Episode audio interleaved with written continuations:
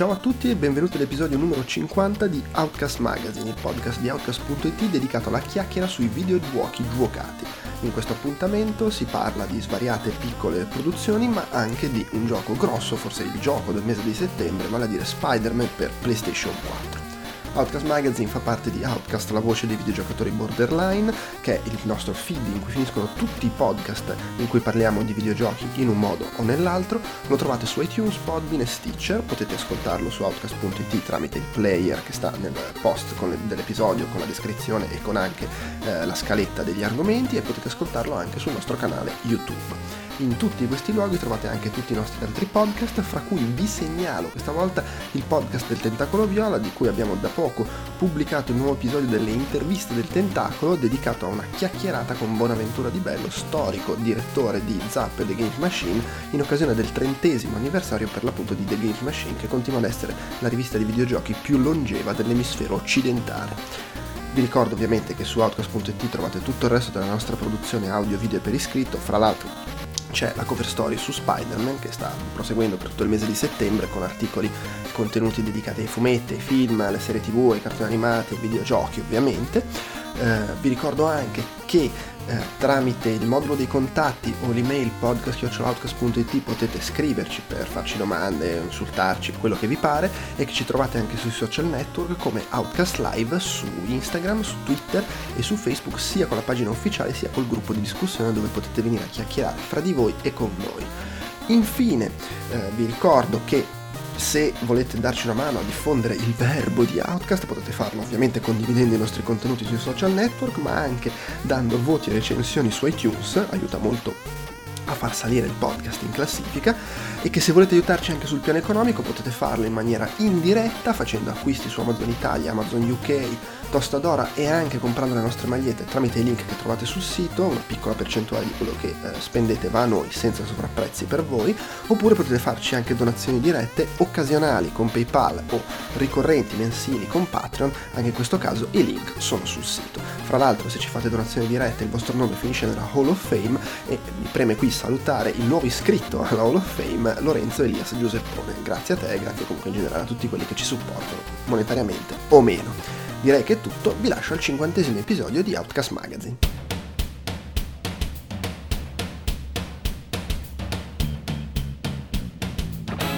Willkommen to Outcast, il primo podcast italiano sui videogiochi che è all'angolo dei buffetti rosa. Benvenuti all'Outcast, ne? Wow!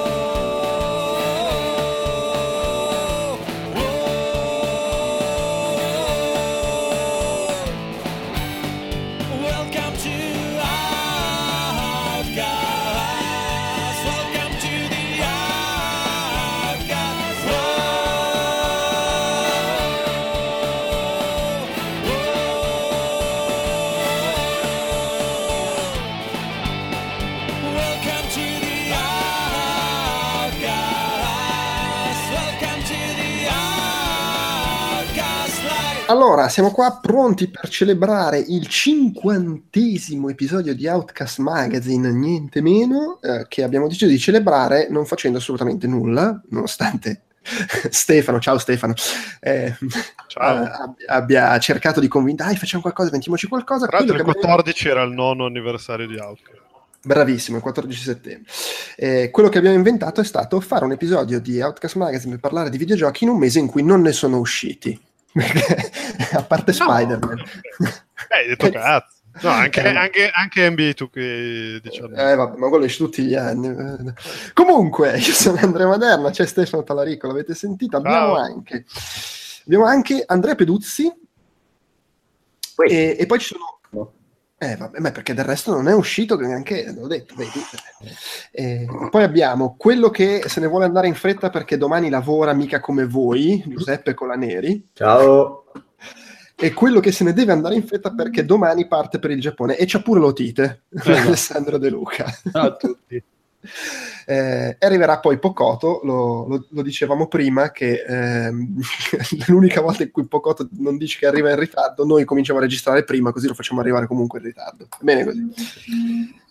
Allora, eh, possiamo, sì, possiamo già denunciare le autorità competenti, il buon Giuseppe che ha già rotto il cazzo con le vibrazioni del telefono.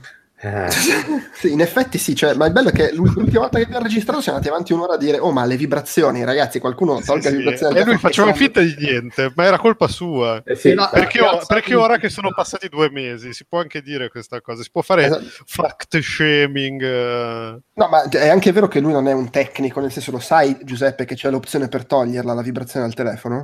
ma non la, non la levo mai. Ah, no, Però non- è sei delle chiamate. Esatto. ok, ok, va bene, sì, perfetto. Eh, un saluto, intanto abbiamo della gente che ci ascolta. Ehm, allora, visto appunto che c'è gente che deve fuggire, cominciamo da il, quello- quello- il moribondo prossimo alla partenza, eh, perché Delu, tu e eh, Stefano siete i due che, tra i cui presenti hanno giocato a Spider-Man, che insomma è un po' il gioco più... Eh, credo di sì. Eh, Eh, con la Neri aspettava che lo finissi, l'ho finito Sì. sabato. e quindi... L'acquisto Ah, il pacchetto, il pacchetto de sangre avete comprato? Sì, sì, sì. Beh, cazzo, Quando 34 lo sai. euro, mannaggia loro. Tra l'altro, è, è il- alla fine è l'unico, diciamo, gioco grosso, a parte, vabbè, no, anzi, è l'unico gioco grosso, fidatevi, di cui parleremo in questo episodio. e, mm, e oltretutto stiamo facendo la cover story, quindi insomma, chi magari volesse Dio, segui- ha seguito la cover story e ha scaricato il podcast per quello, partiamo da quello.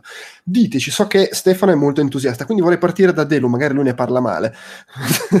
No, no, sono molto entusiasta anch'io. Tra l'altro ho Ah. finito sabato sera, questo weekend, quindi l'ho finito in cos'è, decina di giorni, un poco più di una settimana.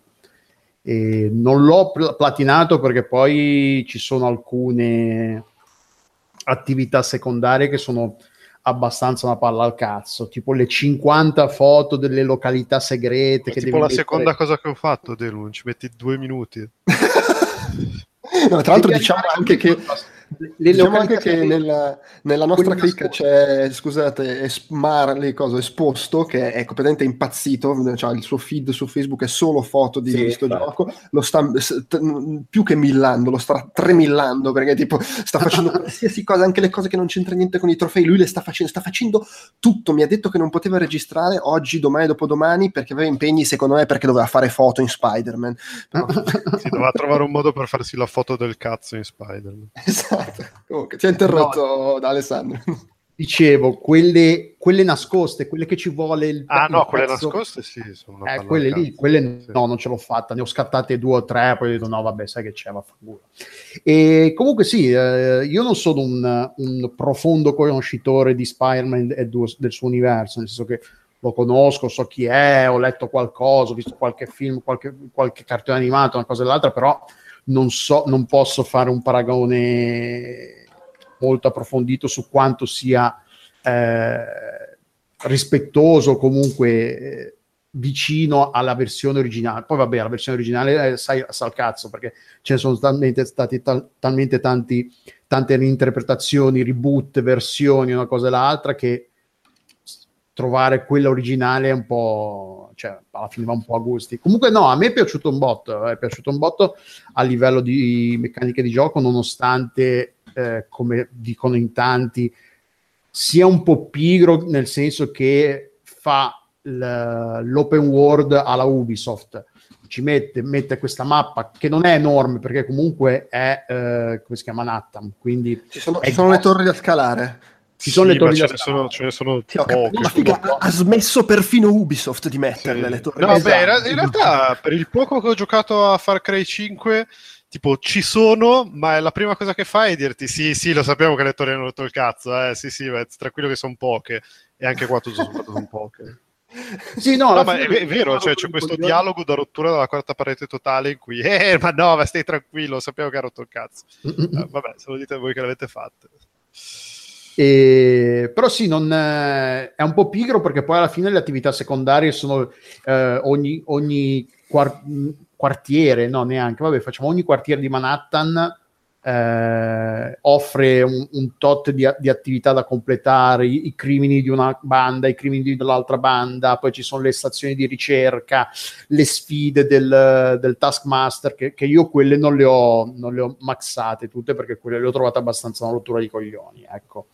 Ma Eh, sai cosa? Diciamo che è vero che è un po' abbastanza sempre la stessa, se vuoi, meccanica applicata su personaggi che hanno la skin diversa ma fanno le stesse robe. Esatto. Quindi è un po', è un po' quello, se vuoi la, la- la- la pigrizia sta nel, nel, non nel non aver diversificato più di tanto i, i nemici dell'intelligenza artificiale, però in realtà anche, cioè, boh, anche quello è un male tutto sommato minore perché non- No, no, infatti io l'ho finito molto volentieri, l'ho- ci ho giocato, giocato tanto, l'ho finito molto volentieri proprio perché eh, ha due cose che funzionano a stragrande. Una è il modo in cui ti sposti per eh, Manhattan, quindi Sì. il, il web spli- slinging, che in italiano come è tradotto?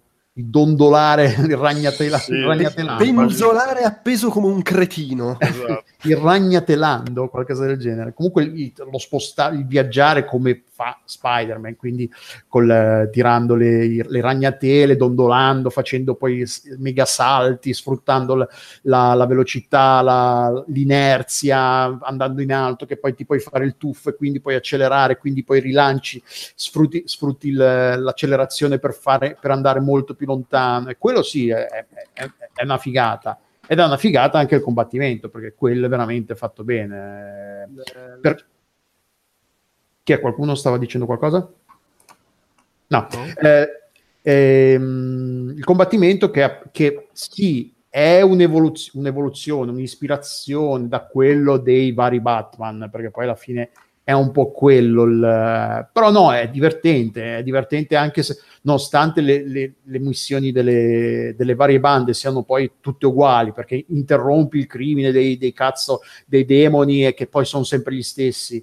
Però li fai volentieri perché è divertente combattere, picchiare la gente, quindi Sì, va, anche, va anche detto che, come ho detto più di una volta privatamente a persone che non capiscono molto di videogiochi, a differenza, a differenza di Batman, qua non hai un palo nel culo infilato fino a- alla No, corteccia totale, cioè riesci a muoverti degnamente, è tutto, è tutto in linea con il fatto che, ehi, sei Spider-Man e non sei un energumeno alto due metri e largo 4 cioè quindi vai, gi- vai appunto in giro, spari ragnatele, ti appendi là, hai evoluzioni, fatti, situazioni. sì, poi cioè- sblocchi tutta la serie di gadget eh, che non si limitano alle- allo sparare le- la ragnatela contro i cattivi per bloccarli temporaneamente, ma c'è una marea veramente di, di- di gadget da poter usare. Poi c'è anche la cosa del, ehm, del- della tuta, che ogni tuta ha il suo potere Ah, sì,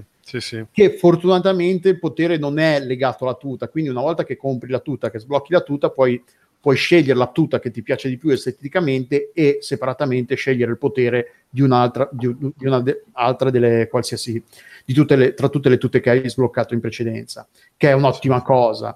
Eh, però poi sì, il combattimento è, è precisissimo, è, è difficile che, che tu eh, prendi di mira qualcuno che non avevi intenzione di menare sotto Mm. quel punto di vista è molto preciso. Ha questa cosa del premere il triangolo che ti, ta- ti- ti catapulta verso il nemico che vuoi menare, che, che è comodissima Sì. ed è ottima. Eh, Sì, ma anche perché poi a differenza di appunto tutti gli altri open world in cui comunque ti scontri con un sacco di gente, c'è questa grande differenza che non ti attaccano tutti uno alla volta, ma ti attaccano tutti insieme, quindi devi fare anche un po' di, di crowd control, eh, no- non è banale sotto quel punto di vista. no, sì, io E, e anzi, in merito, in merito a quello che dicevi prima sullo sbloccare mh, eh, oggetti diversi, bombette, cose varie per, per sparare le ragnatele, eh, tutto sommato sì, non c'è questa grande, non c'è un,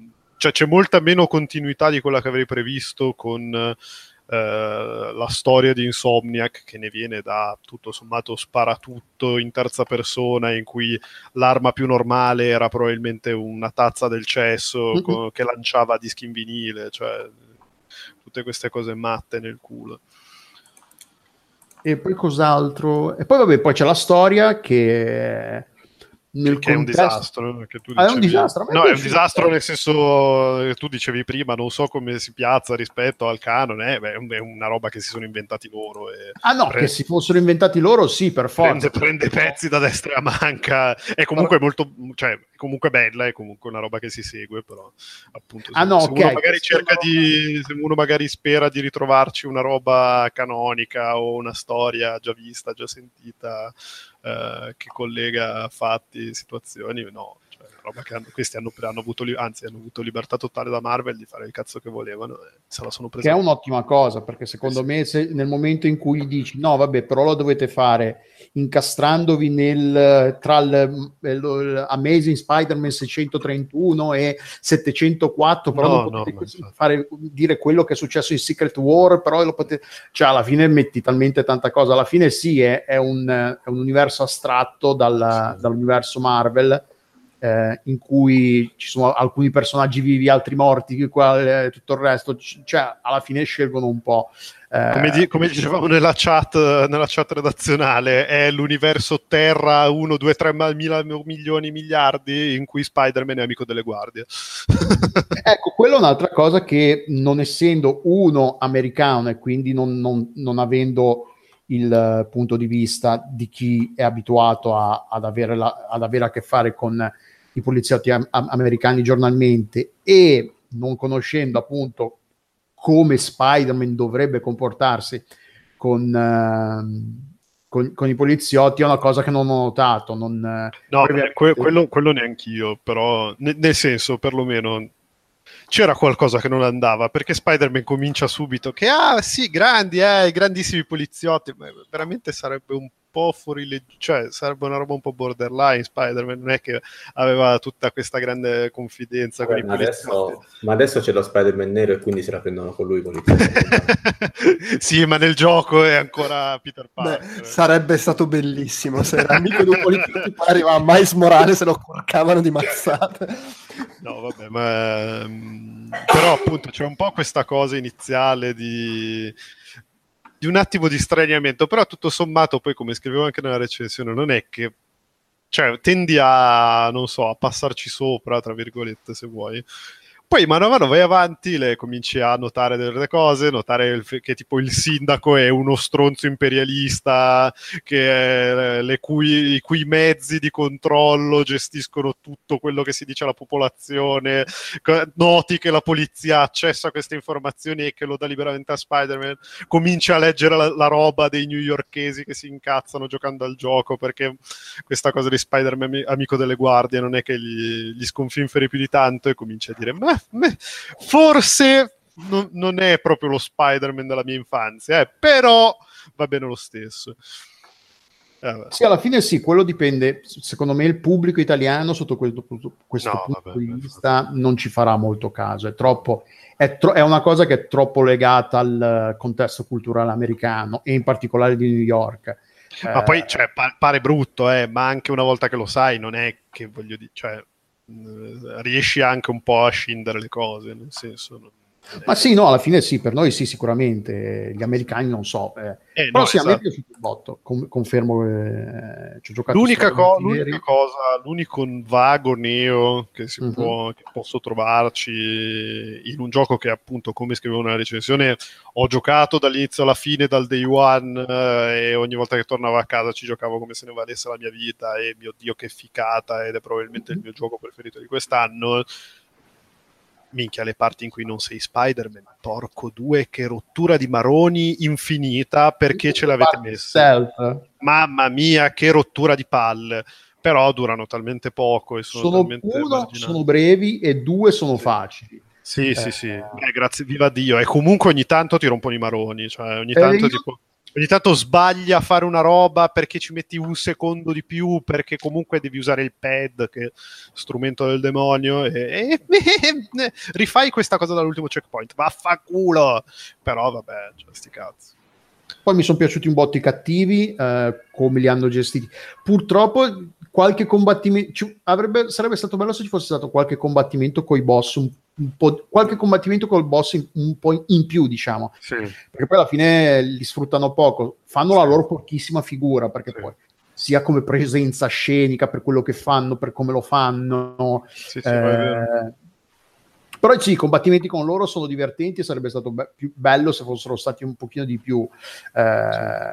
Sì, no, anche perché quando ci si mette comunque, vabbè, a parte che in generale tutto il gioco è visivamente molto figo, nel senso... Sì, sì. Proprio, cioè ha questo fatto che comunque ti propone un open world in cui è quasi tutto, cioè è tutto fotorealistico e, e, se non lo sembra di primo acchitto, ti sembra molto fotorealistico quando, spoiler, alla fine becchi il costume cartonoso che è tutto in cell shading e effettivamente ah, noti, lo stacco, noti lo stacco tra il costume fatto a cartone animato e la città, che probabilmente è anche suggezione per cui la roba vera ti sembra, cioè la roba che pretende di essere vera ti sembra molto più vera, però cazzo è, è, proprio fatta bene tutta la città, si sono sbattuti un sacco per fare i dettagli, eccetera, eccetera. E... Che cazzo volevo dire poi questa cosa? Non lo so, non me lo ricordo.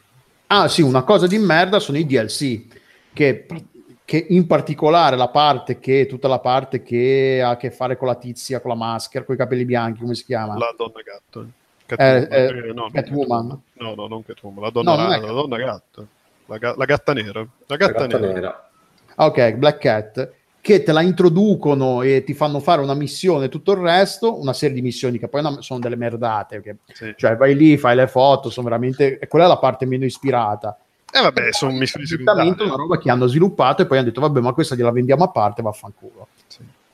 Eh vabbè, ci sono talmente tante secondarie di merda che se ti facevano le secondarie sui piccioni, cosa che comunque hanno fatto, e ti dicevano, cioè aveva, avre, ti avrebbero spronato molto meno a farti il DLC sul barbone che cerca i piccioni rispetto a quello che effettivamente hanno fatto, ossia prendiamo un personaggio dell'universo Spider-Man a cui tutto sommato interessa al pubblico e, e, e facciamo un DLC con quello. E comunque facciamo la cosa carina di fatti queste missioni secondarie che introducono al DLC e prendi tipo questo contentino del costume extra. Ah sì, c'è il costume legato alla sessione. Comunque è molto bello. Se, se, vi ricordate lo Spider-Man del 2000, che so, so, di aver già detto anche questa cosa, però se vi ricordate lo Spider-Man del 2000 di Neversoft, cazzo, è, è lo, spir- lo, il seguito spirituale direttamente di quella cosa lì solo che invece di essere fatto su PlayStation 1 è fatto su PlayStation 4 ed è un open world con tutti i crismi. Divertente da giocare, tra l'altro, cosa non sì, da poco. Bello, bello. Ok, salutiamo intanto Pocoto che è entrato de- dietro le quinte mentre parlavamo di un gioco che probabilmente gli fa venire il voltastono. So. Sì, ovviamente mi dissocio da tutto quello che è stato detto. Dopo che Insomniac siano dei pagliacci e che Spider-Man merda. Che bello, benvenuto Pocotto, grazie. Bene così. Eh, non di dubbio così. Eh, comunque sia, salutando tutte le persone che mi ascoltano in questo momento e che spero apprezzino il nu- il nuovo, le nuove cuffie col nuovo microfono, secondo me fanno più schifo delle precedenti, ma tanto... Eh, volevo chiedere scusa per il fatto che nell'ultimo numero che abbiamo registrato la parte su Street Fighter è venuta con un pezzo di audio praticamente mangiucchiato, qui non si sente quasi nulla il messaggio di fondo è passato, ma a parte lì ci sono stati dei problemi tecnici. Io me ne sono accorto riascoltando il tutto e niente, è andata così. Speriamo che con queste cuffie le cose funzionino molto meglio o che la linea non faccia capricci proprio nel momento in cui devo parlare io. E... Comunque, Spider. È Capcom che ti fa il, il DDoS quando attacchi a parlare. No, no, no, no, la decossa ad essere colpa di Spider-Man, secondo me. si si è le, torri, le, torri, radio capitalista di 1984. Va bene, dai, andiamo avanti, andiamo avanti. Questo è il momento in cui avremmo potuto parlare di NBA 2K19, solo che eh, tu Giuseppe dicevi puoi al massimo descrivere la scatola, giusto? Sì, è molto bella, c'è, c'è Giannis con tante belle scritte perché sono povero non ho comprato l'edizione LeBron però per il resto tanta roba. Io po- posso, dire, posso, dire, scelta sbagliata avere un vicino di casa con la PS4 e aver comprato la versione Xbox One. Brutto gesto, devo dire. Eh, vabbè. Magari una scelta corretta e voluta. Io no, posso... perché no, no. Quante microtransazioni ci sono stavolta?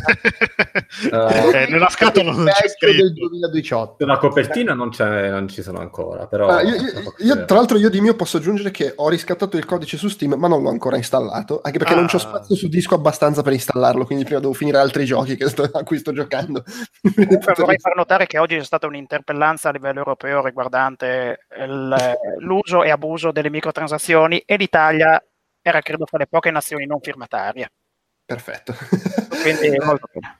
per, per quel che vale e ripeto senza assolutamente aver messo mano al gioco nella recensione che abbiamo pubblicato sul sito c'era Paco che l'anno scorso era stato abbastanza critico anche su sto fatto quest'anno invece mi sembrava più positivo poi non so come abbiano gestito ma non, non voglio entrare nel discorso perché non Oserei da giocare. definirlo entusiasta addirittura. Piuttosto c'è il Peduzzi che sta giocando su Switch a Salt and Sanctuary e c'è almeno Delu che l'aveva giocato Ci ho giocato su. Switch, tra l'altro Io- recentemente perché era in offerta e quindi... Ah, ok. E anche tu Cazzo, cazzo, Finito, avresti- avresti- finito pure io su PC e ho un parere diverso dalla massa, quindi Ok, Ah, Comunque Eh, Dilo, Dilo avrebbe dovuto dire io ci ho giocato prima quando, quando uscì su PC e voi non ve lo siete inculato di pezzo ormai, ormai è il suo ruolo nel, nel mondo credo Ma, non feci una Ma recensione. in realtà, scusa, ha detto che ci ha giocato tipo l'altro ieri. Eh, No, no, appunto, no, dico, avrebbe, avrebbe comunque dovuto fa. dire che ci ha giocato in origine agli albori del tempo No, Eh, no, no. No, eh, esatto, non mentiamo. Comunque, Andrea, mh, in- parla Ah, tu questo intanto che ci stai mi giocando. Paolo che lo sto ancora giocando lascio scannare Pocotto serenamente perché il fatto che Pocotto dica che ha un parere diverso dalla massa già è indicativo Vabbè, ok, ho Perché capito.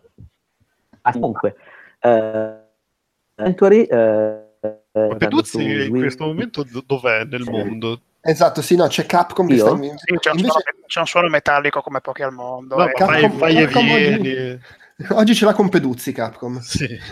cosa, cosa hai fatto a Capcom? cos'è che succede? Niente, è proprio L'abbiamo morto. Ed è che ha fatto abbastanza. Ed è un momento bellissimo, del resto è il cinquantesimo episodio. È Sì, lo festeggiamo con tutti i È critici. il bello della diretta. Vabbè, dai, però inserzione pubblicitaria Vincenzo Mirto ringrazia pubblicamente Pocotto per avergli evitato di comprare la, la- la raccolta di Street Fighter dopo la sua recensione insomma. Vincenzo, eh, ti ringrazio. Purtroppo non sono stato capace di fermare me stesso dall'acquisto. Eh, ti sei immolato la Vabbè, ma infatti sì, cioè, ti, sei, ti sei lanciato sulla bomba che stava per Sì, esplodere. no, poi, eh, non vedo l'ora di fare, una, di, di fare una macchina del tempo per tornare al mio passato e impedirmi di comprare la collection. Però poi a quel punto, se torni nel passato, non registrerai l'episodio in cui dici a Vincenzo di non comprarlo e quindi Vincenzo lo comprerà. Dannazione. Eh, sì, eh. Eh, Hai presente quel nuovo sound che stavi cercando? Bene, vabbè, Peduzzi è andato. Pocotto, così inserisci, dici perché a te fa cagare. Allora, il problema, il problema secondo me di Sentence Sanctuary è che si trae ispirazioni da Dark Souls, ma trae, fa cagare anche a me. trae ispirazioni dal peggiore di Dark Souls, cioè Dark Souls 2, che, che, che ne dica al mondo, è un episodio terribile. Cioè, è il più brutto gioco mai fatto da Miyazaki per quanto riguarda i Souls-like. Sentence Sanctuary funziona anche bene nella prima metà, chiudendo l'occhio, anzi entrambi gli occhi, mettendosi una palata di cemento armato e qualsiasi cosa, un paraocchi non basta, sulla terrificante direzione artistica, perché definirla inguardabile è farle un complimento. Ma no, è terrificante, cioè una No, cosa no, inguardabile. quello- volevo dire la mia su quello, però sì, concordo. Sono i disegni di un bambino delle medie. Diciamo che ha, nella migliore delle ipotesi, è che ha personalità, nel senso che lo no- la noti, però non la noti in un- perché è bella, la noti perché è abbastanza cagare, sì.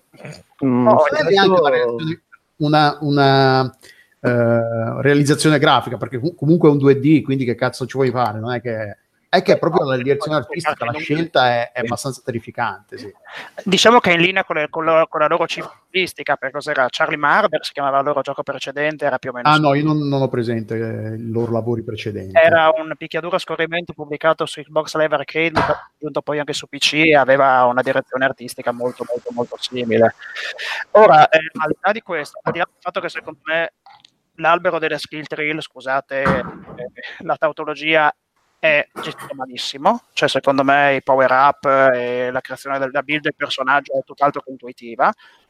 Il del gioco è che per la prima metà è anche godibile, dalla seconda metà in poi diventa cheap e stupido in maniera impressionante, con dei Che- boss che sono inseriti- dalla seconda metà in poi diventa cheap, nel senso che è pieno di boss inseriti soltanto per irritarti, con pattern d'attacco che cambiano in base a come gli gira, con hitbox registrate malissimo, con condizioni ambientali che non ti fanno altro che infastidire. Sulla falsariga di quanto è brutto e stupido Dark Souls 2, che soffre degli stessi difetti. Quindi io non, non ho mai capito l'esaltazione globale per questo titolo. O l'esaltazione globale nasce da persone che ne hanno scritto dopo averne visto forse neanche la prima metà, oppure c'è qualcosa che non quadra. Io non l'ho finito, mi sono, fini- mi sono fermato prima proprio, proprio perché non è... Cioè non so perché, perché non avevo più voglia di andare avanti, avevo visto quello che, che volevo vedere e non, non mi ha spinto ad andare avanti. Eh, ho trovato irritante eh, la gestione dei salti che in alcuni momenti, visto che ci sono delle fasi di, essendo una roba in 2D e pia- pla- piattaforma e tutto il resto, ci sono dei momenti in cui devi fare dei salti anche con, con una certa precisione. Eh, verso la fine non hai idea, verso la fine ti richiede cose da, non dico da manic platform, ma poco ci manca, anche per introdurre una specie di dash eh, in orizzontale che devi usare in combo, rimbalzato sulle pareti. No, C'è- quello sì, ho presente, eh, eh, però comunque sì, ti fa bestemmiare perché d- non sembra registrare il- l'input che dai sul, sul pad, quindi non salti, cadi nel vuoto e quindi to- ci devi tornare, devi recuperare le- il sale, perché poi al contrario di mentre in Souls hai le anime, qui hai appunto il sale, che è la, la- la- la moneta con cui comprare, potenziare il personaggio e tutto il resto. Io l'ho trovato tutto sommato ok, non è, io l'ho preso in sc- scontato su PC in una delle varie offerte, quindi l'ho pagato 4 soldi. Eh, non è terribile, è, è- è piuttosto è divertente nel, ma, ma di fatti cioè, contenuta. non sto dicendo che è terribile, ma sto dicendo che eh, non è nemmeno, voglio dire, No, sì, che sia sopravvalutato posso, posso essere anche d'accordo. Adesso non, non ho presente adesso le- cosa hanno detto la gente, le varie votazioni e tutto il resto, però tutto sommato l'ho trovato abbastanza Poi piacevole. nel New Game Plus è un dito in culo che non finisce più, cioè, cioè tutti gli aspetti irritanti vengono amplificati nel New Game Plus e proprio ti passa letteralmente la voglia di giocare. Ma tra l'altro, scusate, Salt Sanctuary era quel gioco tradotto con Google sì, Traduttore. era, Sì, era tradotto col sì. sedere dall'inizio alla fine. Che bello, che meraviglia. Ah, Però no. su Switch poi è stata patchata su PlayStation 4 e su Switch la versione eh, con la traduzione corretta, quindi diciamo questa Ah, cosa- forse mi ricordo adesso che De Sangre ne aveva parlato eh, su, su Facebook o qualcosa del genere a proposito. Forse sì, vero, vero. Era tradotto col sedere e usando il sedere per scrivere dentro Google Translate. Sì, beh, comunque leggevo che era stato tradotto, sì, effettivamente sembrava con un traduttore automatico, però questa cosa è corretta, diciamo su Switch, che è la versione di cui parliamo, non è arrivata, non è arrivato questo problema. Sono arrivati gli altri, nel senso che sono d'accordo sul comparto artistico, che effettivamente è la cosa che mi piace meno, cioè lo trovo davvero eh, poco riuscito, ma si, si denuncia subito proprio dalla schermata introduttiva, che non è granché, e poi prosegue comunque su su quella risma. Mm, trovo anch'io poco intuitivo l'albero delle abilità, però vabbè, io su quello sono poco intuitivo pure io, quindi No, no, ma è, è proprio, è No, proprio anche Foucault è rappresentato male graficamente anche, cioè non ti spiega, ti spiega, cioè sempre buttare l'occhio un pochino più in là per cercare di capire in che direzione andare la tua build e non è necessariamente detto che se so che investi punti sulla forza diventa, diventi ancora più forte. Cioè, No, no, ma va, va anche detto che la componente, cioè, la componente platform eh, d'azione rende, cioè in qualche modo sto anche lavorando poco sulla build e sto comunque andando avanti lo stesso, cioè non, non mi sembra che sia nemmeno così influente, però magari sbaglio, non, non lo- non l'ho finito. Eh. guarda, io ti dico che alla fine mi sono ridotto a fare un personaggio melee e anche perché gli incantesimi non mi dicono nella maniera più assoluta e investivi in quelle quattro cose messe in croce che sono sempre agilità, forza e la, la resistenza fisica per fare sta finita, cioè proprio il minimo indispensabile. Sì, non, non mi sono così tragico, diciamo, sul, sul world design, nel senso che in realtà non, eh, non lo assimilo tanto a, Dark Souls 2, però appunto non, non lo trovo nemmeno così sconvolgente come ho letto in giro. Il gioco comunque sono, sono nella media, nel senso lo sto tro- trovando carino, non è spiacevole, mi sembra un po' sopravvalutato, davvero non è bello da vedere, nel senso che proprio non- da quel punto di vista non ti dà granché. Eh, più che altro, ecco, mm, mi sembra un po' un cortocircuito, nel senso che voglio dire, i Souls-like sono dei Metroidvania in tridimensionali con l'aggiunta della roba delle anime. Questo è un Metroidvania che prende qualcosa dai Souls, cioè mh, non so come dire, è, è strano proprio in termini di definizione, nel senso è un Metroidvania con solo quella meccanica dei Souls-like e un po' di difficoltà e tutto quanto. Però... No, beh, condivido, condivido, perché fondamentalmente la sua impostazione bidimensionale gli dà proprio quella cifra, eh, però ribadisco, non c'è neanche questo grandissimo piacere nel fare il backtracking, cioè, anche perché poi con una mappa in cui, anzi, con non c'era mappa. mappa. Con l'assenza di mappa per l'appunto e soprattutto con degli ambienti che alla fine tendono un po' a somigliarsi, non dico come tutti, ma mancano proprio i punti di riferimento. Spesso e volentieri io mi ricordo che facevo del backtracking così eh, dicendo, boh, escludiamo tutte quante le ipotesi, prima, mi verrà in, prima o poi mi verrà in mente dove dovevo andare. Beh, io ammetto che sto usando delle, macchine, delle mappe che trovo online, cioè, quindi non, uh, ogni tanto diciamo sto barando, però effettivamente io ho una memoria e un senso di orientamento che sono allucinanti e trovo frustrante l'assenza di mappe. Alla fine la mappa è costruita molto bene perché tutte quante le, le, le parti si incastrano da quel punto di vista, cioè nel, nel, suo essere piatto dal punto di vista... Sì, il world design funziona, non è non, è non funzionante. In realtà mi ricorda che a livello di, ma- di come gioco, l'ho giocato su PS4 all'epoca, avevo un problema davvero fastidioso, ma in realtà era più una scelta di design fastidiosa secondo me, ovvero che gli avversari passavano attraverso le piattaforme ed era veramente molto frustrante. È vero, è vero, è vero. Che non ha proprio minimamente senso per come è costruito il gioco, secondo me. Ma poi ripeto, secondo me lo sto trovando proprio un po' indeciso, non, so, non, non capisco se è il Suslike che vuole fare il Metroidvania o viceversa.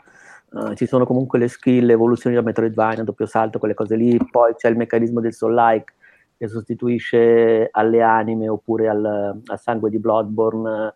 Beh, la, la, rigidità, la, rigidità del combattimento è quella dei Souls, like, il peso delle armi, il peso degli oggetti, è, è fondamentalmente sì, sì. quello della, della, serie From Software.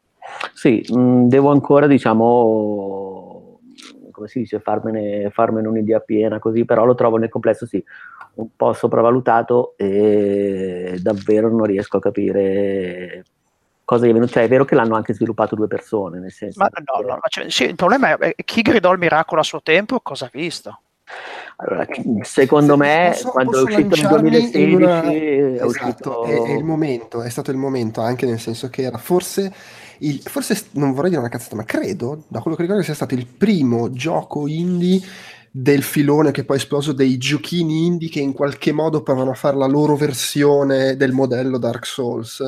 E secondo me quello gli ha dato un sacco di spinta il fatto che ah guarda questo gioco bidimensionale che prova un po' a recuperare quel tipo di, di, di idee poi giustamente, per, giustamente... Per recuperare secondo me proprio le, le, cioè, è quasi veramente al limite del plagio più che l'omaggio proprio. Eh, no ma in quel senso dico probabilmente se uscisse oggi quando invece i souls like diciamo sono un vero e proprio filone super diffuso eccetera farebbe molta meno scena a livello, anche, a livello anche di narrazione è abbastanza insignificante. Eh. Cioè, ha una trama che non, a un certo punto fai finta di non seguire per tanto, tanto insignificante e inutile che poi boh, la guardi. Beh, se vuoi è, è un po'... È è in, misura diversa il discorso che facevamo l'altra volta con Guacamole.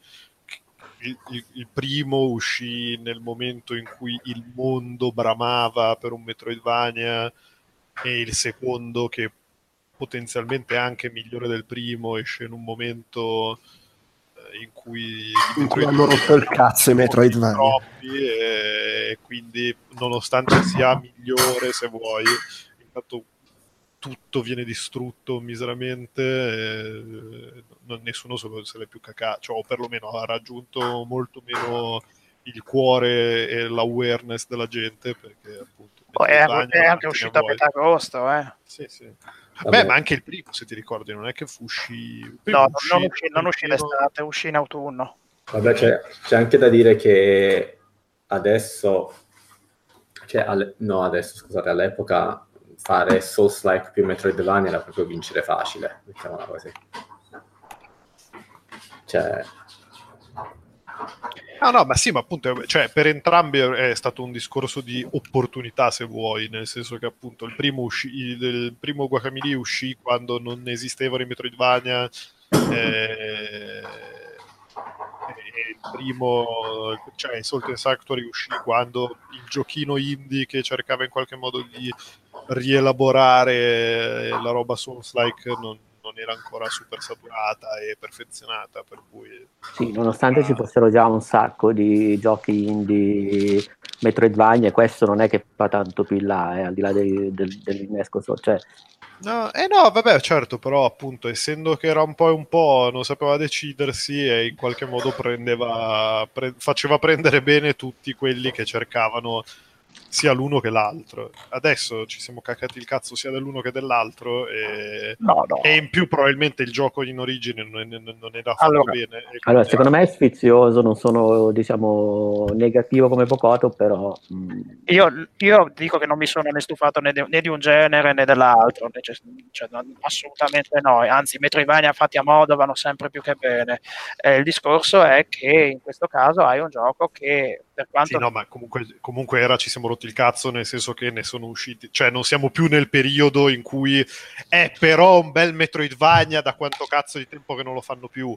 Ne Ah, sicuramente meno buzz. Se ne esce l'ennesimo adesso, magari è molto bello, magari ci piace anche, però ha meno buzz di quanto poteva No, no, averne cioè, nel no, no, 2013. esattamente, no, eh, certo, quello. Ed, ed è quello che dicevo prima, cioè il primo Metroidvania indie bidimensionale che fa le cose un po' da Dark Souls Eh, no, no, esatto. aveva un certo tipo di impatto, il dodicesimo ne ha un po' meno, ma giustamente. Esatto. Oddio, guardate, nel caso specifico, eh, oltre a Salt and Sanctuary, io ricordo il recente Death's Gambit e poco altro, eh, quindi cioè, nel senso lui non va nemmeno a inserirsi in un genere così combattuto e, e ricco di, di sorprese.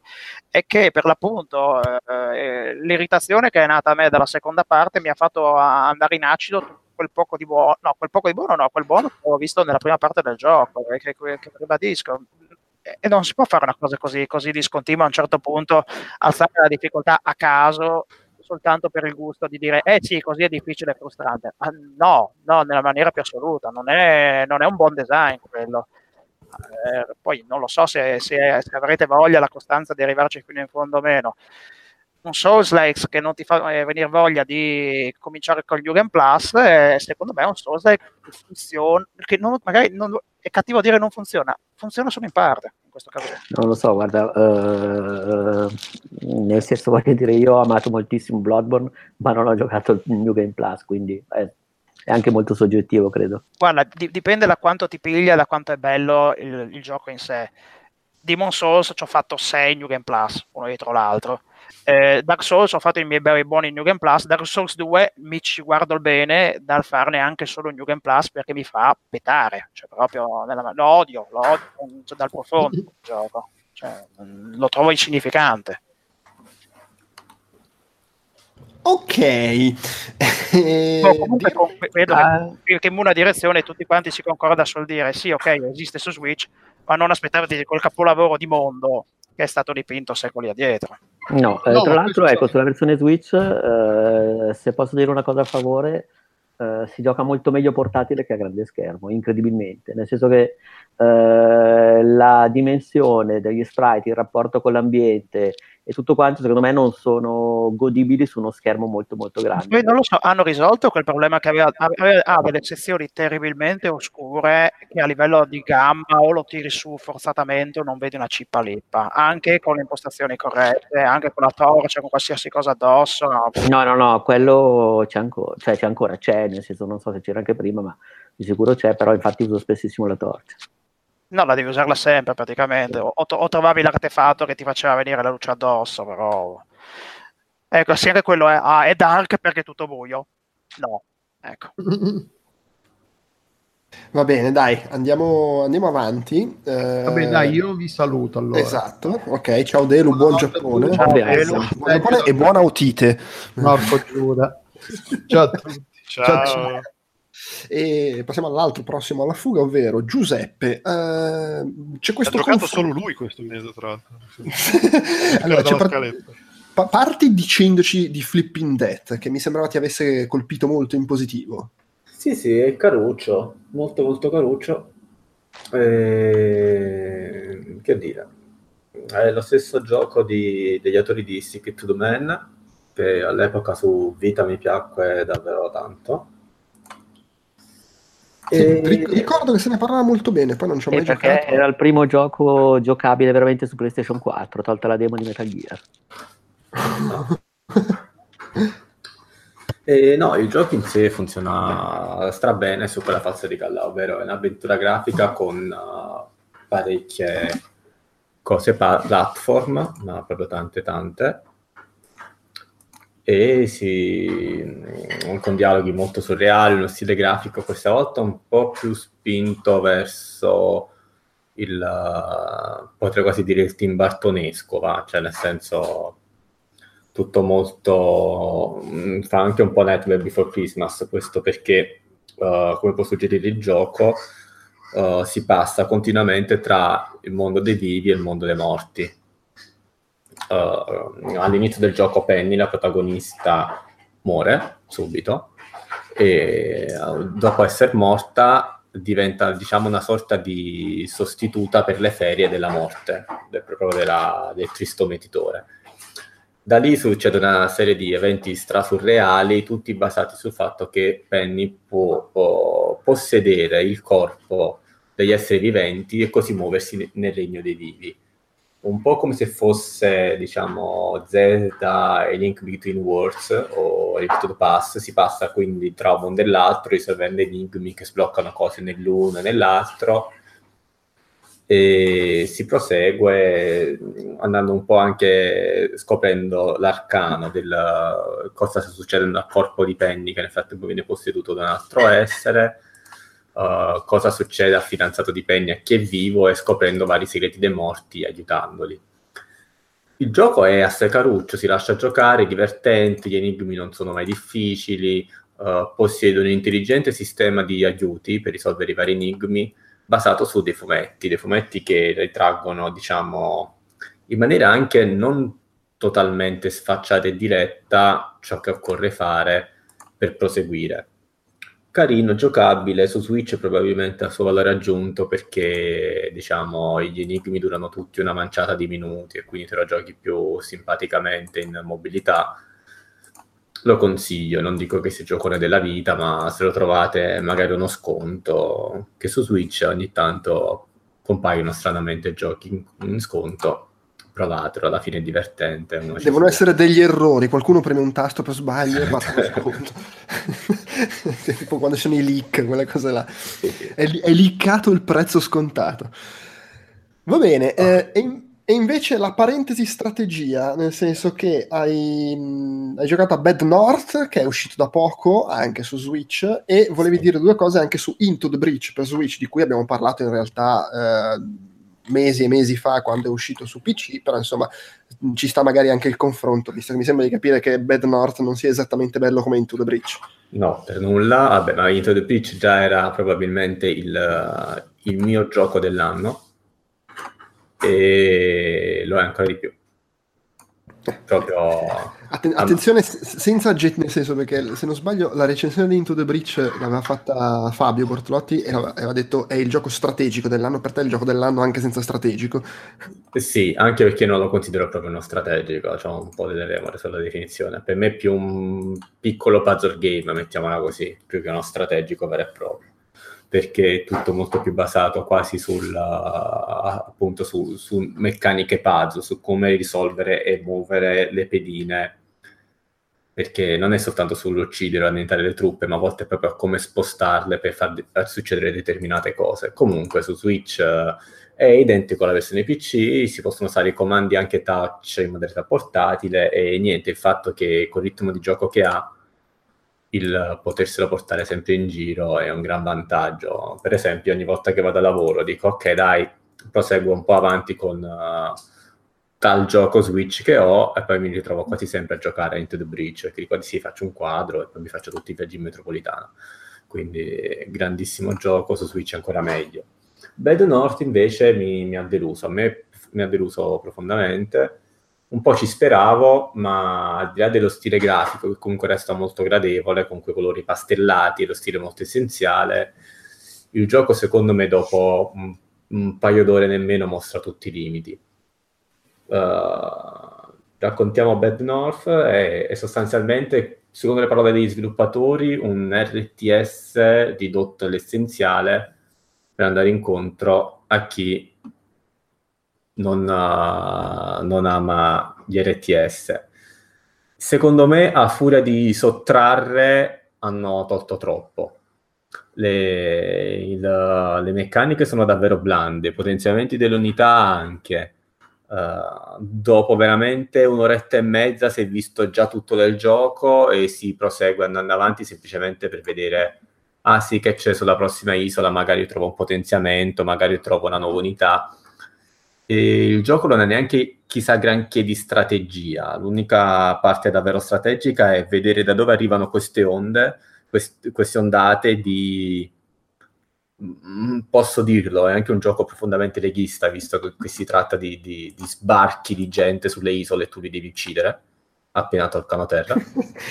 un gioco leghi- invol- spero involontariamente leghista, anche se magari insomma comunque i nordici. No, ma secondo però, me però comunque il solito discorso del napoletano appena arrivato a Milano, eh sì, eh, bala su, bala giù. C'è no, quello di paia. sì. No, ma veramente eh, arrivano questi tipi sulle barche, tu vedi da dove arrivano appunto le barche, ti posizioni i tuoi massimo quattro mini in modo da bloccargli l'accesso al villaggio e farli fuori. Ripetere così per ogni ondata, per ogni isola, e da là fino a quando non ti schiattano tutte le truppe e quindi è game over e si ricomincia da capo. Va comunque detto che è sviluppato veramente già da degli svedesi, che insomma non è l'ultimo posto dove abbiamo visto emergere il nazionalismo la Svezia, quindi insomma... No, ma da, hanno cercato su Google Trend che probabilmente era qualcosa... Fanno le ruspe. Sì, sì, su cui puntare e hanno fatto così. Boh, il gioco sembra figo all'inizio, se... Sai, quel classico gioco che dopo mezz'ora fai, ah, fighissimo, lo consiglio a tutti, sta bene, continui a giocarci e dici, mm, quindi è una versione meno ispirata di Rampart dell'Atari fondamentalmente. Ma è una versione meno ispirata un po' di tutto, secondo me, però... Perché a me la premessa ricordava tantissimo per l'appunto il Vetusto Arcade dell'89, dove però c'era la fase Tetris dove ti costruivi la mura e poi canoneggiavi in giro tutto. No, no, ad esempio dei, qua non c'è nulla di queste... Cioè, dicono strategico, ma la strategia non c'è. Di fatto la strategia è soltanto mettere un omino sul posto, aspettare che viene la barca e bloccargli l'ingresso, l'accesso quanto più possibile alle, alle, strutture da difendere sperando che nel frattempo muoiano. Fine. Le truppe crescono? C'è il permadeath o semplicemente... Allora, per... allora le truppe crescono o, o, ogni tot case diciamo, che salvi sono delle montine che puoi riutilizzare per potenziare le tue truppe, ma le specializzazioni sono solo tre, ovvero arciere, che vabbè, banalmente quello che fa, il guerriero con la spada e il picchiere che è più difensivo fine, non c'è altro. E poi puoi Perdona, potenziare... il bicchiere? Picchiere, ah. Ah. E poi puoi potenziare... Quello che ti lancia i bicchieri. Eh, no, infatti. La... E, poi, e poi c'è il bicchiere. Rompo cameriere. Eh. Esatto. E eh. poi puoi potenziare la resistenza di questi tipi. Uh, fine, da una partita all'altra non conservi nulla, non conservi alcuna truppa, non c'è quindi progressione. Fine, ripeti tutto all'infinito.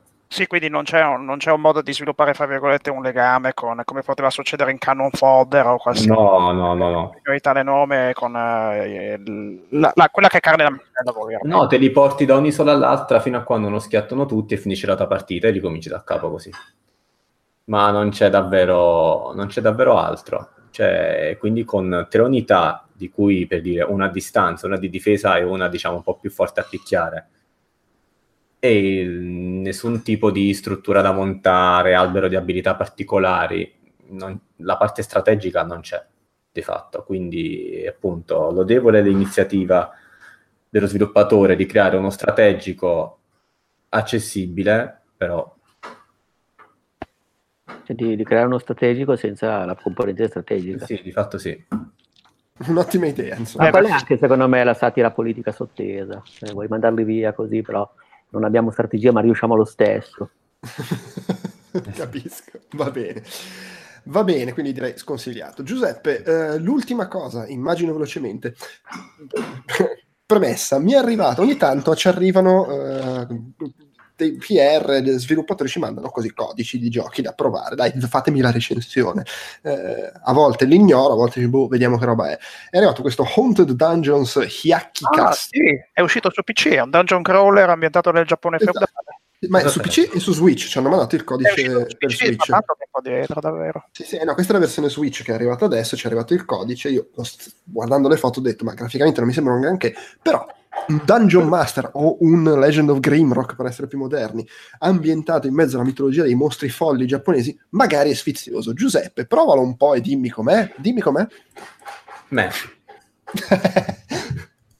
eh, finisce, finisce lì la spiegazione. No, Sì. è, è carina tutta la... Allora, ah, la meccanica secondo me è molto carina sulla base, implementata non benissimo, ma che potrebbe funzionare in un Legend of Grimrock 3, ovvero la meccanica di poter splittare il party. Ovvero, puoi decidere di separare il tuo party di quattro persone.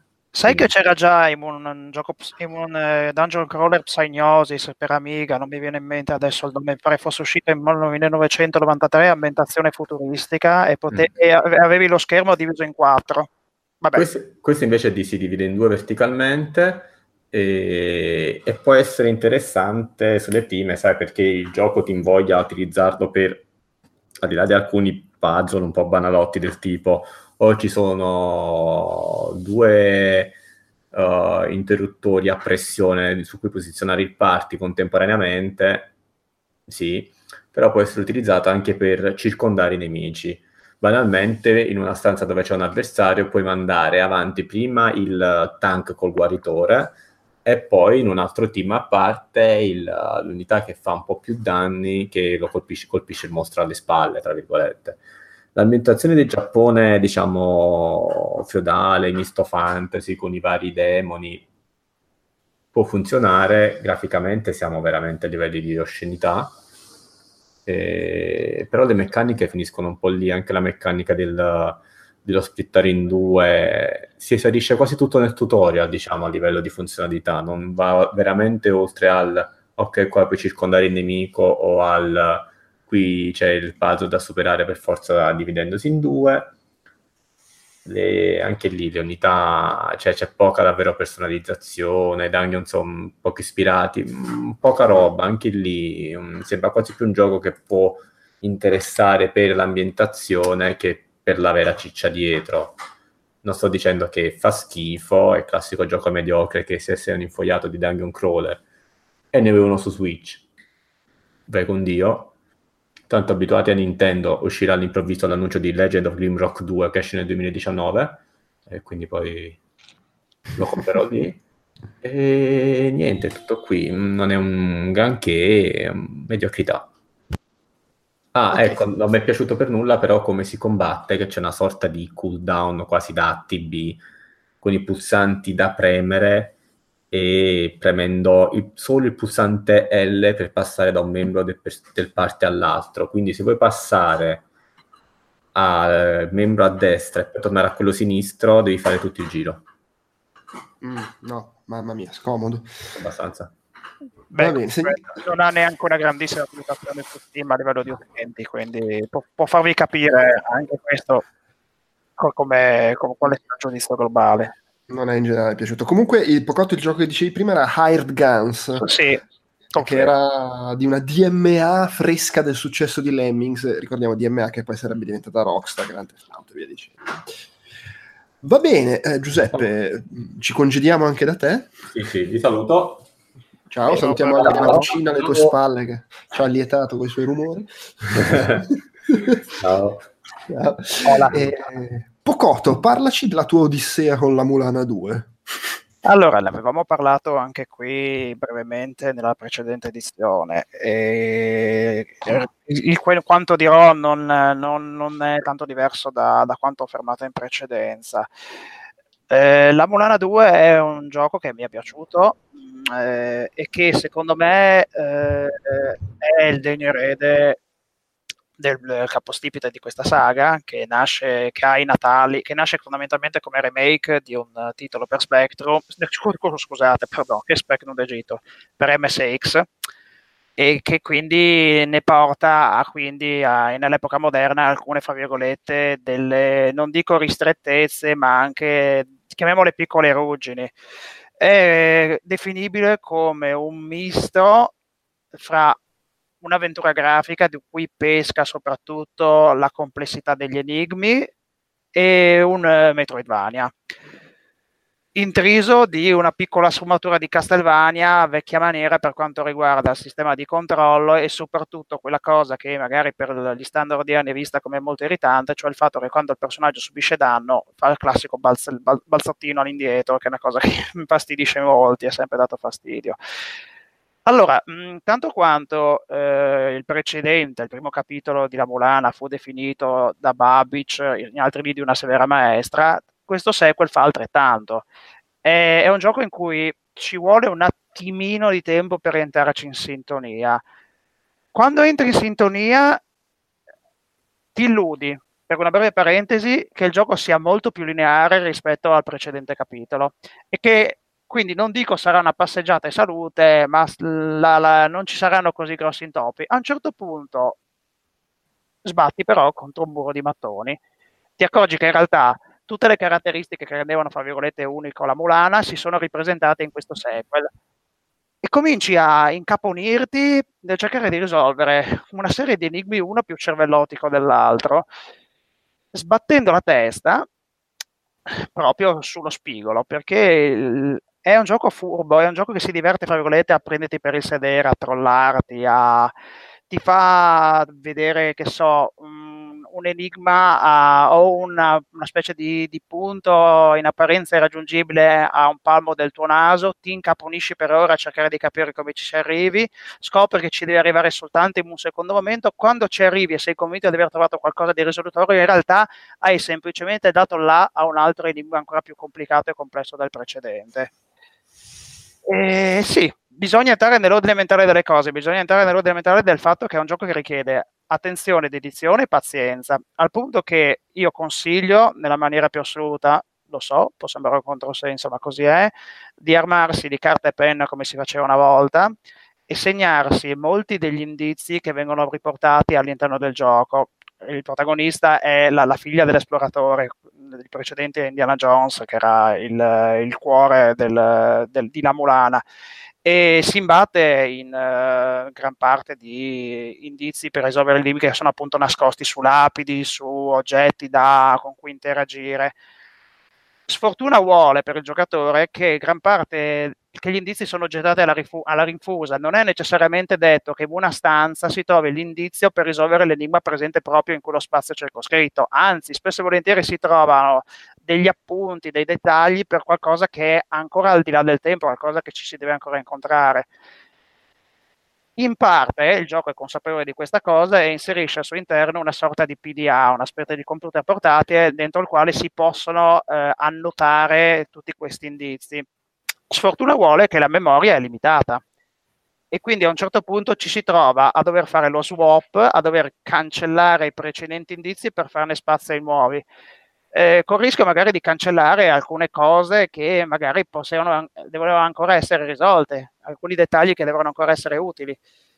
Quindi dal canto mio il consiglio che vi posso dare è per l'appunto carta e penna, disegnate quello che può esservi utile e soprattutto vi fate anche delle mappe su carta, delle mappe su carta perché gran parte dei livelli sono interconnessi in una maniera molto particolare l'uno agli altri e la mappa presente sullo schermo, per quanto migliore attraverso l'utilizzo degli artefatti, non segna mai o raramente segna queste connessioni. Magari segna che c'è una porta, ma non ti indica dove questa porta andrà a finire. Eh, certo, eh, diciamo che bloccarsi in la Mulana 2 tanto quanto il primo è all'ordine del giorno, cioè è una cosa che bisogna mettere in seria considerazione, perché può essere che so, che il, la chiave risolutiva si nasconda dietro un muro che è, è friabile ma non ci si accorge minimamente che, col quale ci si può interagire attraverso le armi.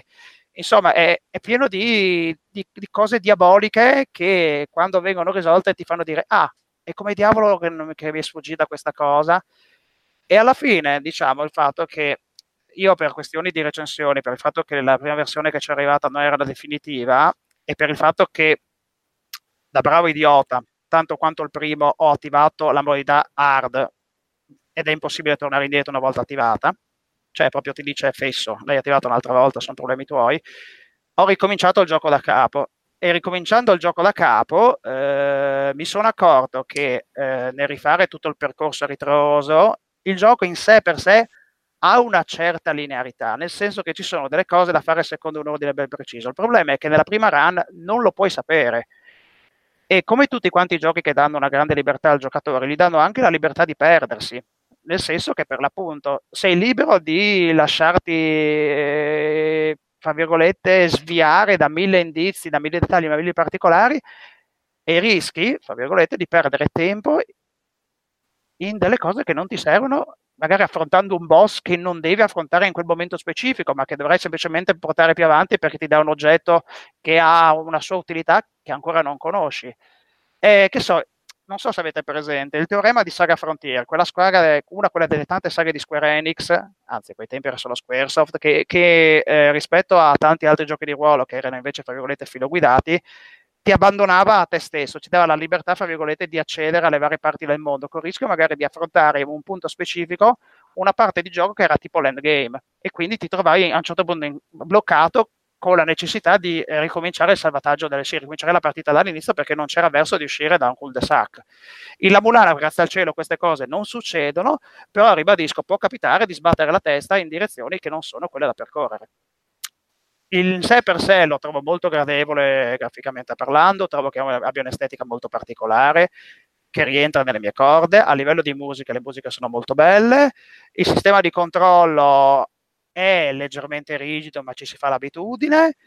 E è forse, forse, forse un pochino dozzinale la gestione dell'inventario per il semplice fatto che si hanno diverse armi secondarie e non è possibile dire all'inventario di escludere alcune dal, dal, dallo swap veloce, il classico passaggio fra un item e l'altro che si va con i tasti dorsali magari avete bisogno, che so, per fare un boss di soltanto due oggetti, dico io lo scudo e un'arma a lungo raggio, e per passare dall'una all'altra vi dovete sciroppare tutti quanti gli oggetti che in quel momento non vi servono. Ecco, questa cosa qui è, non lo so, una, una cosa che andrebbe migliorata, non dico risolta, andrebbe migliorata. E in linea generale, però, ribadisco, è un gioco che se si entra nell'ottica della cosa, prende, prende tantissimo perché anche i boss hanno quelli, quelli, che ho affrontato, non li ho affrontati tutti, hanno un, eh, hanno un design molto molto intelligente, eh, sanno essere cinici e spietati, ma non sono impossibili. Insomma, per farla breve, se alla luce di quanto vi sto dicendo vi preoccupate, vi dite ma no, non fa per me, non lo comprerò mai perché rischio di fermarmi, c'è troppo difficile, io vi posso dire tranquillamente che in realtà a quel punto leggere le FAQ non è assolutamente peccato.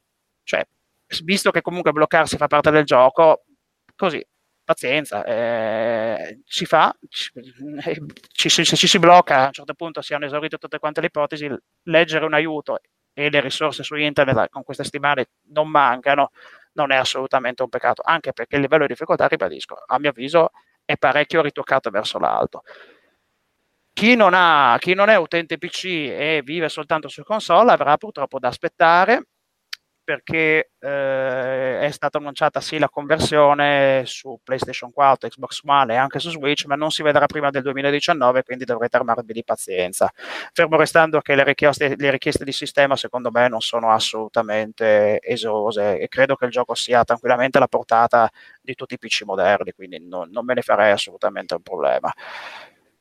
È un Metroidvania che è arrivato in un periodo di grande affollamento, un periodo che non si è ancora esaurito e che ha, secondo me, ha il suo perché, ha la sua precisa ragione d'essere, tanto quanto ce l'aveva il primo.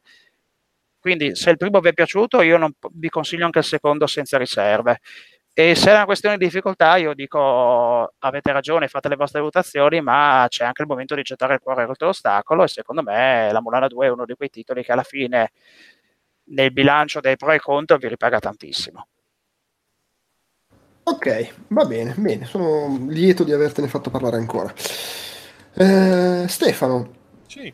tu volevi menzionare l'uscita di Nota Hero su Switch e parlarci di Minit, che poi pure lui è uscito su Switch ed era già uscito. Sono usciti su Switch un giorno, un giorno dietro l'altro. E la cosa divertente è che sono usciti uno il giorno prima e l'altro il giorno del mio compleanno quest'anno. Auguri! Esatto. E Niente, allora, beh, eh, Nota Hero è il Nota Hero che uscì su PC eh, su PC principalmente a maggio del 2015 comunque un po' in giro, in giro per il mondo Credo, su- credo sempre- fosse uscito anche su PlayStation 4 e Sì, sì, Xbox One. confermo. 2015. Sì, ma nel- l'uscita originale eh, era solo Sì, sì, su è PC uscito e poi. poi su, su, su console è uscito nel 2016 e appunto l'8 agosto 2018 è uscito su Switch. La cosa fantastica è che è uscito su Android prima che sulle altre Sì, console. Sì, sì, è vero. Eh, che, boh, cioè, che- che tutto sommato, cioè, secondo me non era proprio esattamente il modo Eh, sì. migliore per giocarci. Coll- colleghi un pad e vai. Però vabbè. Eh, quello, quello sì, quello sì. Anche perché poi adesso finalmente gira a 60 frame quando l'originale su PC girava a 30 per motivi X. Adesso Sì, le versioni sono tutte quante a 60 perché Roll 7 ha deciso di portarlo in là. E... Sì, sì. Beh, grazie a Dio, anche perché è un gioco talmente tanto frenetico, eccetera, eccetera. Che, vabbè, insomma, eh, se, se non, se non sapete di cosa si tratta, innanzitutto compratelo perché è un bel gioco che costa 14,90, quello che è, e su Switch è la morte sua, come tutto è la morte sua su Switch. Eh, è un gioco molto divertente, è praticamente il simulatore in 2D e mezzo di un qualsiasi film di John Woo, in cui tu sei questa banda di scappati di casa, assoldati da un coniglio antropomorfo viola che vuole vincere le elezioni britanniche per impedire un dramma termonucleare globale.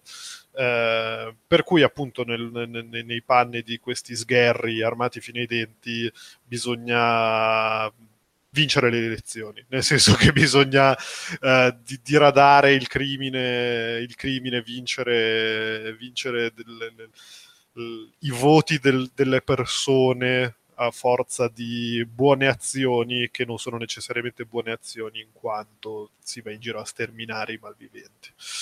Eh, è molto divertente, è molto vario e ogni personaggio ha la sua, la sua caratteristica di gameplay per cui uno spara, uno ha la possibilità di sparare in due direzioni contemporaneamente, poi essendo uno side, un side shooter questa cosa è abbastanza fondante, fondamentale, importante, Eh, o, pot- o potrebbe anche non essere fondamentale, importante perché magari siete più come me, che vi basta il personaggio cacciarone che va veloce e ha il fucile a canne mozze che spara solo due colpi per volta e va bene così. Infatti mi ricordo all'epoca, gio- rigiocandoci su Switch, mi sono ricordato di quando pa- all'epoca parlavamo con Joe Pep e notammo facendo la recensione che io giocavo in modo completamente diverso da lui e- eppure ci siamo divertiti entrambi. Beh, ma, ma se vuoi fare tutti gli obiettivi in tutte le missioni devi, devi necessariamente variare. Esattamente, c'è questa, c'è questa cosa a cui sarei appunto arrivato grazie Pocoto, che eh, tutte le missioni, tutti i livelli, di, tu- quindi tutte le missioni eh, riprendono da, in qualche modo da Holly Holly, che era il primo gioco di Roll7, eh, bellissimo anche quello, chissà se arriverà mai su Switch, eh, in cui ogni livello essere, ogni, ogni livello ha quattro obiettivi, di cui uno necessario al superamento del livello. E, però se sei un completista devi farli tutti e quattro e devi farli tutti e quattro nella stessa run per cui che ne so questo aumenta esponenzialmente il- la longevità e la voglia di sperimentare con appunto tutti i personaggi tutte le soluzioni anche in qualche modo l'esplorazione perché poi c'è il livello ci sono tre livelli segreti e, insomma è un, è un- è un bel gioco divertente un sacco di roba da fare eh, molto bello giocare su Switch eh, molto bello giocare su Switch, tra l'altro, essendo appunto nato, nato su PC, uscito la prima volta su PC, io l'avevo giocato su PC con mouse e tastiera e non so per quale motivo, ma ero strenuamente convinto che giocarlo col pad sarebbe stato in qualche modo limitante o più difficile. E, e invece, cazzo, ho giocato su Switch. Vabbè, l'ho comprato perché appunto Roll 7 mi sta simpatica e se fanno altre robe su Switch sono contento. Eh, però l'ho giocato su Switch, ovviamente con il pad, e sono arrivato alla fine finendolo meglio alla prima run di quanto non avessi fatto tornando e tornando sui livelli la prima volta su PC, che è boh, una cosa che mi ha fatto un po' specie. Comunque- Oddio, a me non piace moltissimo il suo sistema di copertura, devo essere sincero. L'ho- sempre trovato molto impreciso in Eh, eh, sì, però anche quello secondo me è un po' dipendente da come ti piace giocare. nel senso che io trovo questa cosa, trovo questo difetto a seconda del personaggio che uso. Eh, banalmente se ho un personaggio che, con cui faccio più fatica a stendere tutti prim- al primo o secondo colpo, eh, effettivamente non avere della, una precisione del 100% sulle coperture. Sì, è, è, cioè, non mi mai... più, che altro, più che altro magari ho la, ho, le coperture funzionano, ma c'è un, un'estrema reattività quando magari vado avanti per sbaglio e questo esce dalla copertura. Sì, non, a me non ha mai dato, da quel poco che ci ho giocato, la sensazione assoluta del fatto che premo il pulsante e sono sicuro al 100% che il PNG andrà a prendere la copertura. Ed è questo un, un limite per quel poco che ci ho giocato. No, vabbè, ma è, per, per, sua, per sua costituzione è un gioco estremamente in qualche modo meccanico, nel senso che devi, devi entrare in quella forma mentis, devi entrare nel, nel, ritmo, devi entrare nelle meccaniche, per cui devi essere, devi essere quasi chirurgico in quello che vuoi fare. È che secondo per me cui devi anche, devi anche in qualche modo entrare, e, entrare, nel ritmo e prevedere l'errore. Non so come. Che, che sembra assurdo, cioè sembra sembra una meccanica brutta raccontata, cioè sembra un errore di design se lo racconti così, ma in realtà è proprio insito nel gioco e secondo me appena ci entri, e secondo me è anche abbastanza facile entrarci, eh, poi non, non, ci fai neanche più caso, non so come dire. Oddio, poi la cosa che fa molto ridere è il fatto che il personaggio Bannilord, il personaggio principale, parla con la voce che non è altro che un, uno, stra, uno, stra, uno, strascinare la mano su un palloncino. Sì, sì, sì. sì. Sì, e anche tutti i dialoghi cre- generati procedural- in maniera procedurale, che è la prima volta nel mondo dei videogiochi in cui la parola procedurale viene fatta per qualcosa che fa ridere. E poi, boh, ci sono un sacco di personaggi che in realtà sono delle citazioni più o meno pescate a piene mani, da partire da Clitus, che vabbè, sì. che, che era meravigliosa. E, boh, io sono arrivato fino a, credo, personaggio dopo Jesus. Che era... sì, sì, che pure Jesus è Jesus. Quindi è no, Jesus, Jesus, di... è identico, Jesus, è identico, praticamente. E che all'inizio Clitus è più o meno il personaggio jolly che, che, che, che ti va bene per gran parte del, delle prime tornate di missioni. Sì, Poi... sì, sì. No, no, vabbè, ma è, comunque sì, Notairo è molto divertente, molto piacevole. Non ho idea delle differenze che sussistono fra le versioni liscia e le altre versioni del gioco, perché ci sono diverse edizioni. C'è... In questa su Switch c'è um, semplicemente il DLC, che so- sono altre tipo 30 missioni. No? Cioè, sono praticamente lo stesso numero di missioni originali, eh, però appunto variazioni. Sì, lo, lo, trovate su PC comunque nei saldi solitamente sì, sì, a un prezzo sì, irrisorio, quindi se avesse, siete barboni inside... Praticamente, praticamente la, la, la, quella uscita su Switch è la Game of the Year Edition, nel senso che è comprensiva di tutto quello che è uscito dal 2015 a oggi. E anche grazie al cazzo, perché sono passati tre anni. Beh, no, no, ci mancherebbe altro, ci figuriamoci. No, no, però appunto è una, è una, bella, è una bella aggiunta al catalogo di Switch. Così come una bella aggiunta al catalogo di Switch Minit, che è il, il gioco sensation di, di, questo, di questo autunno che ci ha messo un pochino, un pochino ad arrivare su Switch, ma come era prevedibile, come era stato ampiamente annunciato, è arrivato su Switch e, ed è praticamente uno... Mh, uno Zelda in bianco e nero, ma letteralmente in bianco e nero, nel senso che tutto lo sfondo è nero e i personaggi e le cose sono in pixel art bianca, eh, in cui tu controlli questa sorta di papera, credo, una roba con un becco comunque, che a un certo punto trova, a un certo punto immediatamente trova una spada maledetta e da quel momento in avanti tutte le, se- le sessioni di gioco eh, si strutturano in 60 secondi. Per cui tu raccogli questa spada, muori, r- eh, ripoppi in casa tua, hai la spada e devi fare qualcosa entro 60 secondi. E e sembra super limitante raccontata così, in realtà poi ovviamente tutto il gioco è, è, fatto per ruotare intorno a questa idea per cui in 60 secondi tu capisci che, che ne so, a sinistra di casa tua c'è qualcosa che ti serve per uh, trovare qualcos'altro, che ti aiuta a raccogliere X e X ti serve per fare Y da qualche parte nella mappa, per cui è un, continuo eh, montare di cose e, e, alla fine finisce che riesce ad arrivare alla conclusione del gioco in boh, un'ora, 90 minuti, non so, una cosa del genere. Poi ovviamente dopo che lo sai il, il gioco diventa anche... cerchiamo di finirlo in meno tempo possibile.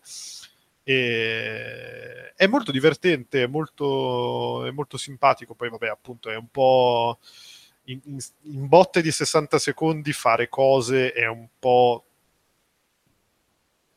non difficile, ma insomma è un po' la, la, vera sfida del gioco, nel senso che appunto in 60 secondi devi riuscire a portare avanti quello che stai facendo e per cui tipo gli, gli, scontri, gli scontri casuali, che poi non sono casuali perché vedi, hai sempre una visione perfetta di quello che, che c'è nel mondo di gioco insomma gli scontri che devi fare, che ti capitano, li, li, devi concludere entro 60 secondi e magari cercare di arrivare a qualcosa, a fare qualcosa di costruttivo.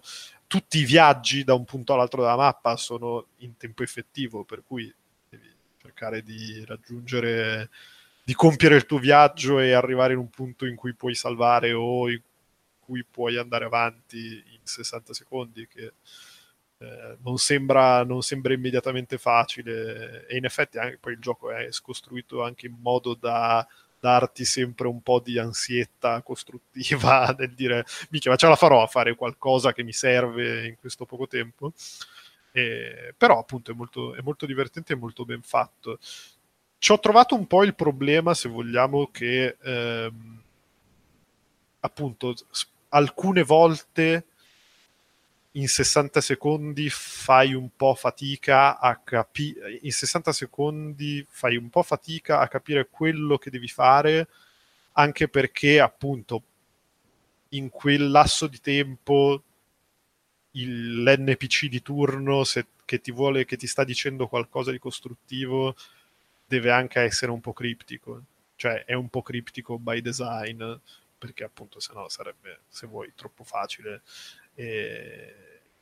per cui non, ogni tanto incontri dei cul-de-sac che, non, che, è difficile scindere quanto siano strutturali e quanto siano voluti per trattenerti lì. E, boh, cioè, non, è, non, non, è, la scelta di design più pulita del mondo, però cioè, è anche un gioco che tutto sommato si regge su un'idea veramente bizzarra e, e, e in definitiva funziona perché appunto poi sono è un'ora molto, molto divertente ed è a modo suo un puzzle, pur non essendo un puzzle pieno anche di trovate in realtà, perché appunto poi in un'ora, eh, cioè se lo finisci bene, lo finisci in un'ora, eh, almeno per quanto riguarda la prima run, e c'è spesso e volentieri il momento in cui dici ah ma questa cosa, ah ma figata, ah ma quindi questo, cioè è pieno di momenti da, da, da, lampadina sulla testa che ti, fanno, che ti fanno divertire, ti fanno apprezzare le, le, scelte di design che sulle prime ti sembravano un po' limitanti.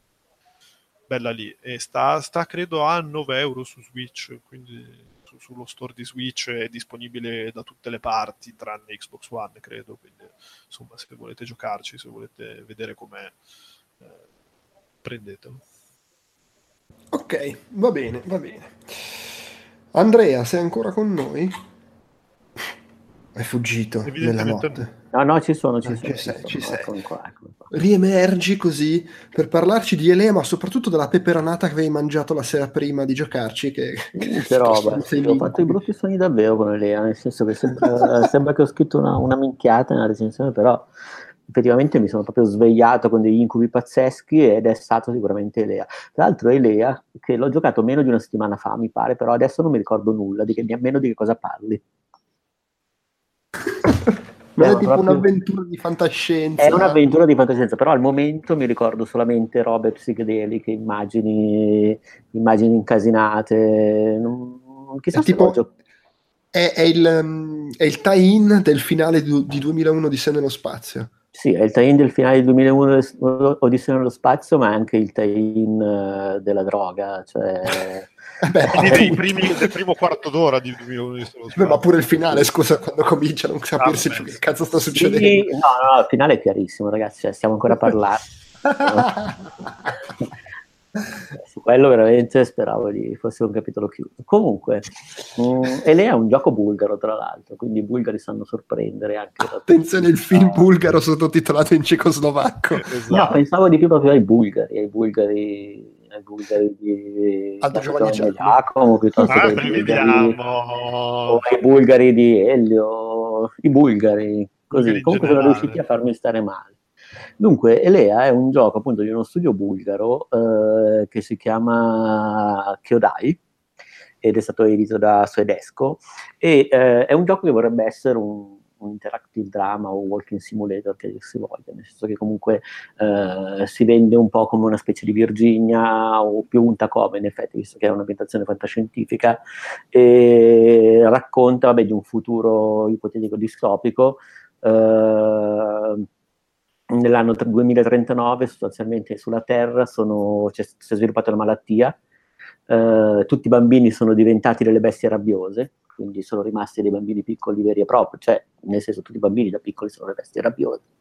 Eh, quindi è esplosa la crisi demografica, la gente non sa più che fare, mm, i bambini possono evidentemente nascere sani ma non più sulla Terra, quindi il problema è proprio contestuale e eh, l'unica possibilità è quella di colonizzare un, un, pianeta terraformato che è stato scoperto poi di recente, si chiama Solas. Eh, anni prima mm, i capi del mondo hanno spedito una nave spaziale, la uh, Pilgrimage, uh, per colonizzare questo pianeta, per fare delle indagini. Di questa nave ovviamente si sono perse le tracce. Uh, la protagonista del gioco è Lea, Lea Catherine Jones, eh, viene mandata con una squadra di soccorso anni dopo la spedizione di questa pilgrimage per vedere che cavolo è successo. E tra l'altro lei su questa nave aveva pure il marito, quindi insomma è un po' una ricerca eh, del marito perso, di se stessa, così. Allora, eh, in realtà l'idea non è neanche male, la trama, tra l'altro si chiama Elea episodio 1, quindi diciamo dovrebbe essere il primo episodio di un ciclo narrativo. Uh, la trama in sé non è neanche male, era comunque intrigante. Uh, è intrigante anche il modo in cui viene raccontata, nel senso che tutto sommato viene raccontata mh, attraverso l'esplorazione di ricordi di queste Lea, quindi passato e presente si alternano, uh, non sai a un certo punto se quello che succede è reale o no, è tutto molto molto psichedelico, cioè tutte le parti narrative sono anche, nel senso, vabbè, mh, quasi, non so, non, so, non so decidermi se sono pacchiano o coraggioso, nel senso che davvero a un certo punto il gioco inizia e dopo un attimo sei davvero nel finale del 2001 Mm, non so, è proprio una roba mm, strana, nel senso non so decidermi ancora adesso se è una cosa carina quella di, di fare delle scelte. È coraggiosa e intelligente o a cazzo di cane? Ma guarda, forse mi, a cazzo di cane ma non mi sta antipatico, cioè veramente mh, mm, è un'estetica mh, davvero particolare, quindi da quel punto di vista non l'ho trovato, cioè l'ho trovato quantomeno interessante, si fa notare, è più bello per esempio uh, dell'estetica di Salt and Sanctuary, quindi... Sì. Okay. Eh, quello mi interessava. Mi sembra, mi sembra, che un po' tutti, ecco. Sì, sì, sì, ecco, l'unica cosa, il problema è che eh, ha dei problemi pazzeschi, nel senso che, vabbè, prima di tutto Uh, vuole fare il Virginia, uh, però ci non rinuncia agli enigmi, ma sono enigmi bruttissimi. Ma proprio tipo, non lo so, inizia il gioco, sei in una stanza così, non va il generatore. Uh, inseriti la combinazione, cioè sono enigmi di avventura grafica vecchia, brutta, impostati in un contesto che invece vorrebbe essere solo narrativo e non aggiungono nulla, non offrono una sfida, sono semplici, devi solo fare delle cose, cioè fare dal punto A al punto B, però diciamo, non è che nel farlo eh, assumi qualche informazione sul contesto, sul personaggio, lo fai solamente per allungare il brodo, cioè tu hai due stanze e in queste stanze devi fare quattro combinazioni di movimenti solamente per aprire una quinta stanza, cioè non, è veramente una struttura vecchia che funziona male, soprattutto perché eh, poi in realtà tutte le parti in cui l'interazione è ridotta o quasi assente, proprio ripeto, davvero la Virginia è l'esempio più interessante, perché sono anche sezioni così, poi la narrazione fila liscia, il montaggio non è male, funziona anche meglio. È quando vuole in qualche modo, non, non so come dire, fare l'avventura grafica che fa schifo, cioè proprio schifo. Uh, tra l'altro i movimenti del personaggio sono goffissimi, nel senso che ci si muove negli ambienti mh, a velocità ridotta, non so, non, è una soluzione che non ha senso, ci si muove proprio davvero come se si camminasse nella melma, nelle sabbie mobili, ci si muove malissimo, tutte le interazioni sono goffe, tutte le interazioni sono lente, anche solo, non so, per inserire dei numeri in una pulsantiera, anche lì banalmente, cioè non so, devi muovere la freccia, ma non è che lo fai muovendoti sui singoli pulsanti, anche una cosa così semplice l'hanno resa n- brutta perché devi, c'è il pulsante con, eh, con l'elastico per cui devi tirare sulla destra, tenere premuto, insomma è tutto scomodo. Mm, funziona male, insomma non lo so, è un gioco che ha un'estetica interessante, ha un punto di partenza che non è neanche male, che volendo potrebbe essere un'avventura sufficiente, ma che proprio si butta via nel, nel cercare di fare quello che non è, cioè l'avventura grafica. Quindi uh, non me la sento di consigliarlo, mm, se ipoteticamente con un episodio 2 eh, decidono di risolvere questa cosa della lentezza perché è quasi un bug, tra l'altro poi ci sono anche dei veri e propri bug, so che a volte non so, mi sono inginocchiato eh, col personaggio, il personaggio non si alzava più, quindi ho dovuto riavviare, questa cosa è successa tre volte. Diciamo, se risolvono banalmente davvero la possibilità di muoversi negli ambienti in maniera un po' più fluida, se decidono in un eventuale secondo episodio di rinunciare a questi fare enigmi perché veramente sono robe che non hanno senso, cioè non, non giocano, non costruiscono nemmeno ritmo, mm, è, solo, è, solo, per allungare il tempo da, di, di, percorrenza di uno spazio. Ecco, se così potrebbero magari raccontarmi anche una storia interessante e anche davvero disetica, perché poi, ripeto, ci sono delle sequenze che tutto sommato sono interessanti da vedere, cioè non è tutto da buttare via però così com'è non è fruibile. Cioè, tra l'altro, vabbè, è un gioco che è apparso su Sting Light, eh, no, su Access, scusate, eh, già da qualche mese, mm, già leggevo che aveva dei problemi e da quanto, mm, diciamo, confrontando con quello che ho letto con il gioco che ho giocato, effettivamente questi problemi sono rimasti tali e quali. Uh, così com'è davvero un'esperienza non fruibile, cioè quasi un, un continuo bug. Ok, ok. Va bene, ehm, allora invece prendo la parola io per parlare di due avventure grafiche molto belle. Ecco. eh, entrambe, tra l'altro, pubblicate da tale Application Systems Heidelberg, che onestamente prima che saltassero fuori queste due avventure non conoscevo. Eh, allora, la prima è Lamplight City, che è uscita la scorsa settimana eh, ed è, mh, mm, tra l'altro ne abbiamo parlato nel podcast della GDC, è, mm, è un'avventura grafica esteticamente retro, cioè quindi pixel art classica, pixelloni, eccetera, però in realtà è abbastanza moderna, nel senso che non ha l'approccio classico, enigmi oh. super complicati, incasinatissimi, eccetera, è molto basata sull'investigazione. È fatta da, eh, mi pare si chiami Francisco Rodriguez, non vorrei dire una cazzata, che è quello che aveva fatto Golden Wake e Shardlight per Wadget Eye Games. Comunque, vabbè, ha fatto avventure grafiche in passato. È ambientata in, un, in un'America del credo XIX secolo, eh, vi- nell'epoca vittoriana comunque, alternativa però, ipotizza che siano stati più i francesi che gli inglesi a colonizzare il Nord America, tant'è che quella che sarebbe New York si chiama eh, New Bretagne, mi pare. E, mm, ed è un po' steampunk, diciamo, come ambientazione. Si controlla un investigatore che è un ex poliziotto, nel prologo gli succede, gli scoppia un merdone, per quello non fa più il poliziotto, però si ritrova a fare l'investigatore privato che collabora con la polizia. E quindi in pratica il gioco è strutturato su 4-5 casi eh, che non sono strettamente collegati fra di loro, però poi alla fine c'è un filo conduttore che ti porta ovviamente nell'ultimo caso ad andare ad affrontare quello che era successo nel prologo del gioco, super tragico, eccetera.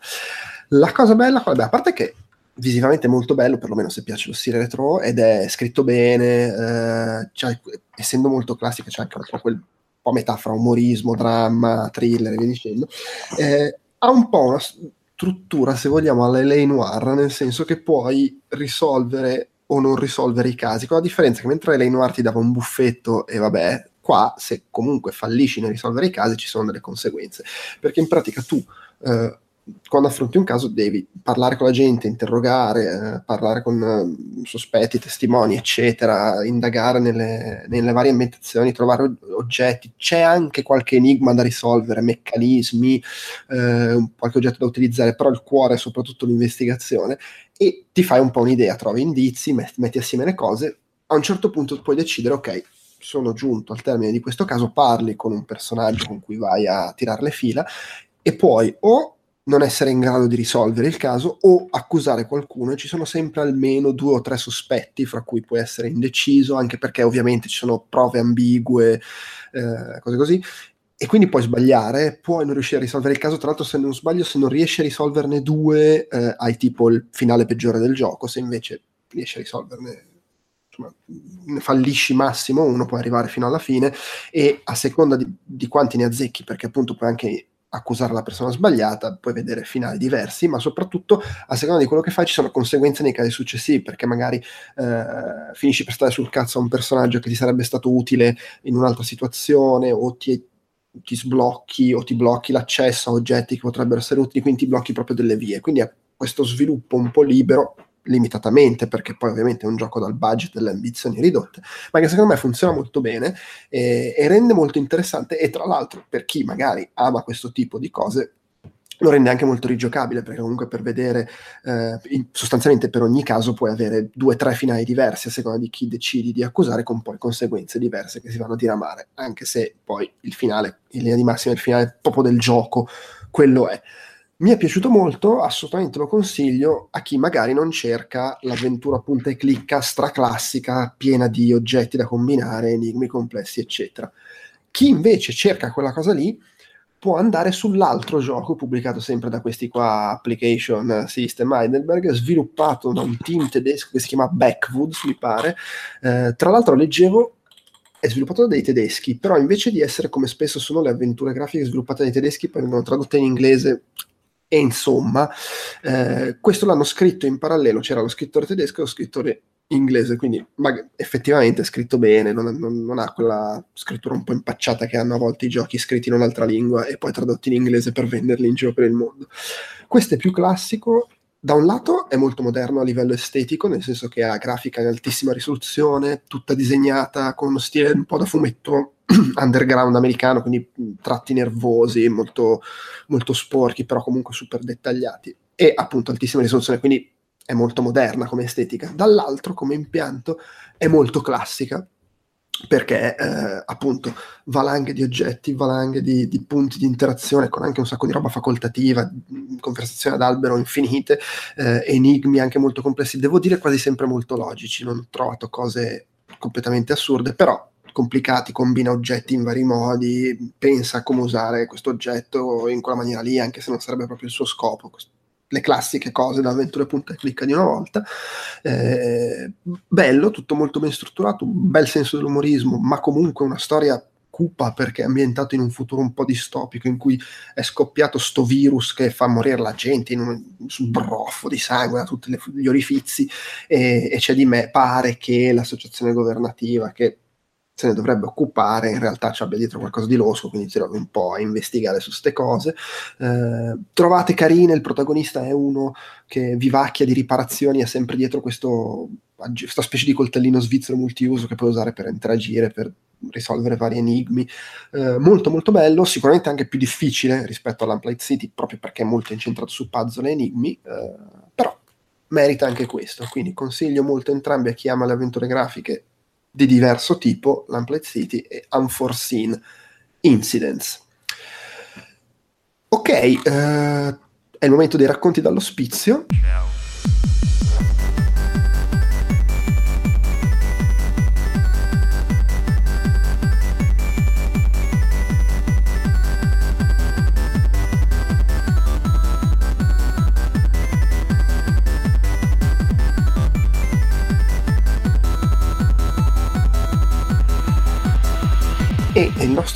Pocotto, dopo aver convinto Vincenzo Mirto a non comprare la, la raccolta degli Street Fighter, potrebbe convincerlo a comprare quella dei Mega Man X. Sì, almeno una delle due, attenzione. Perché, eh. Sì, bisogna, bisogna, fare dei distinguo. Sì, in effetti parto, di, parto dalla fine. Allora, se eh, scorso, nello scorso numero avevo lanciato quell'invettiva nei confronti di Capcom per le scelte miopi eh, che per inciso non so e, e, per i difetti sottolineati nella collection di Street Fighter difetti che allo stato attuale non sono stati ancora risolti. Oggi ho parole al miele invece per quanto riguarda le collection dedicate a eh, Mega Man X, quella che eh, era iniziata come, fra virgolette, una, un, un, esperimento, l'esperimento per portare il Blue Bomber su Super Nintendo e che poi con il passare degli anni, come c'è anche successo, si è trasformata in una serie parallela con eh, la sua, fra virgolette, identità ben distinta, è una serie parallela che si è spalmata nell'arco della bellezza di, eh, se non vado errato, oddio, perdonami, eh, 15 anni, perdonami, perché, lui, perché il primo Mega Man X è uscito nel dicembre del 1993 eh, in Giappone, mentre l'ultimo episodio, che è l'8, è invece stato pubblicato 2005, 2005 cioè quindi 12 2004 in Giappone, 2005. sì, facciamo 11-12 anni, perdonatemi, sì, quindi. Quest'anno però, quindi, per l'appunto, cade il 25ennale. E soprattutto, mentre l'anno scorso dovrebbe essere stato invece il trentennale della serie regolare di Mega Man, perché il primo Mega Man per NES, anche questo sto cercando di andare a memoria, sì, è uscito nel 1987.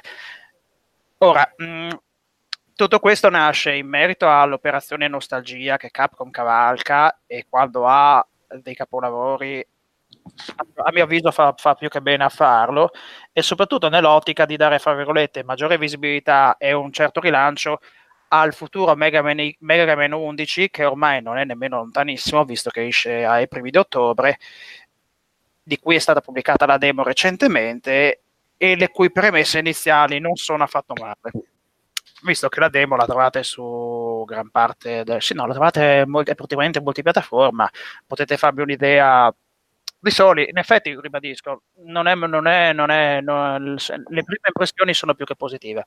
Allora, ritorno subito a Mega Man X. La cosa più divertente, se ci penso a posteriore, è il fatto che eh, quando Mega Man, sì, quando Mega, no, sì, quando la casa di Osaka lanciò questo esperimento, per una volta se ne uscì dalla gimmick del Super, se vi ricordate, nell'epoca tutti i giochi che venivano pubblicati su Super Nintendo, tutte le, le, tutte, le riedizioni dei, dei, cult del Famicom avevano il suffisso Super davanti, Super, Super, Super, Super, Super, e invece se ne uscirono così, con X, con X che sotto un certo punto di vista poteva far sembrare un'incognita, ma che incognita non era affatto. Eh, Capcom ci dedicò tantissime sue attenzioni, era, era credo il periodo era il periodo in, credo, in, cui credo la casa di Osaka non ne sbagliasse mezza. Comunque i giochi, i giochi che, le, che, non le riuscivano erano davvero talmente, talmente pochi che si faticano a quasi ricordarli. Boh, non le, non le riuscì la conversione di Final Fight, ma cercò di rimediarne con due episodi di satellite indipendenti che sono anche abbastanza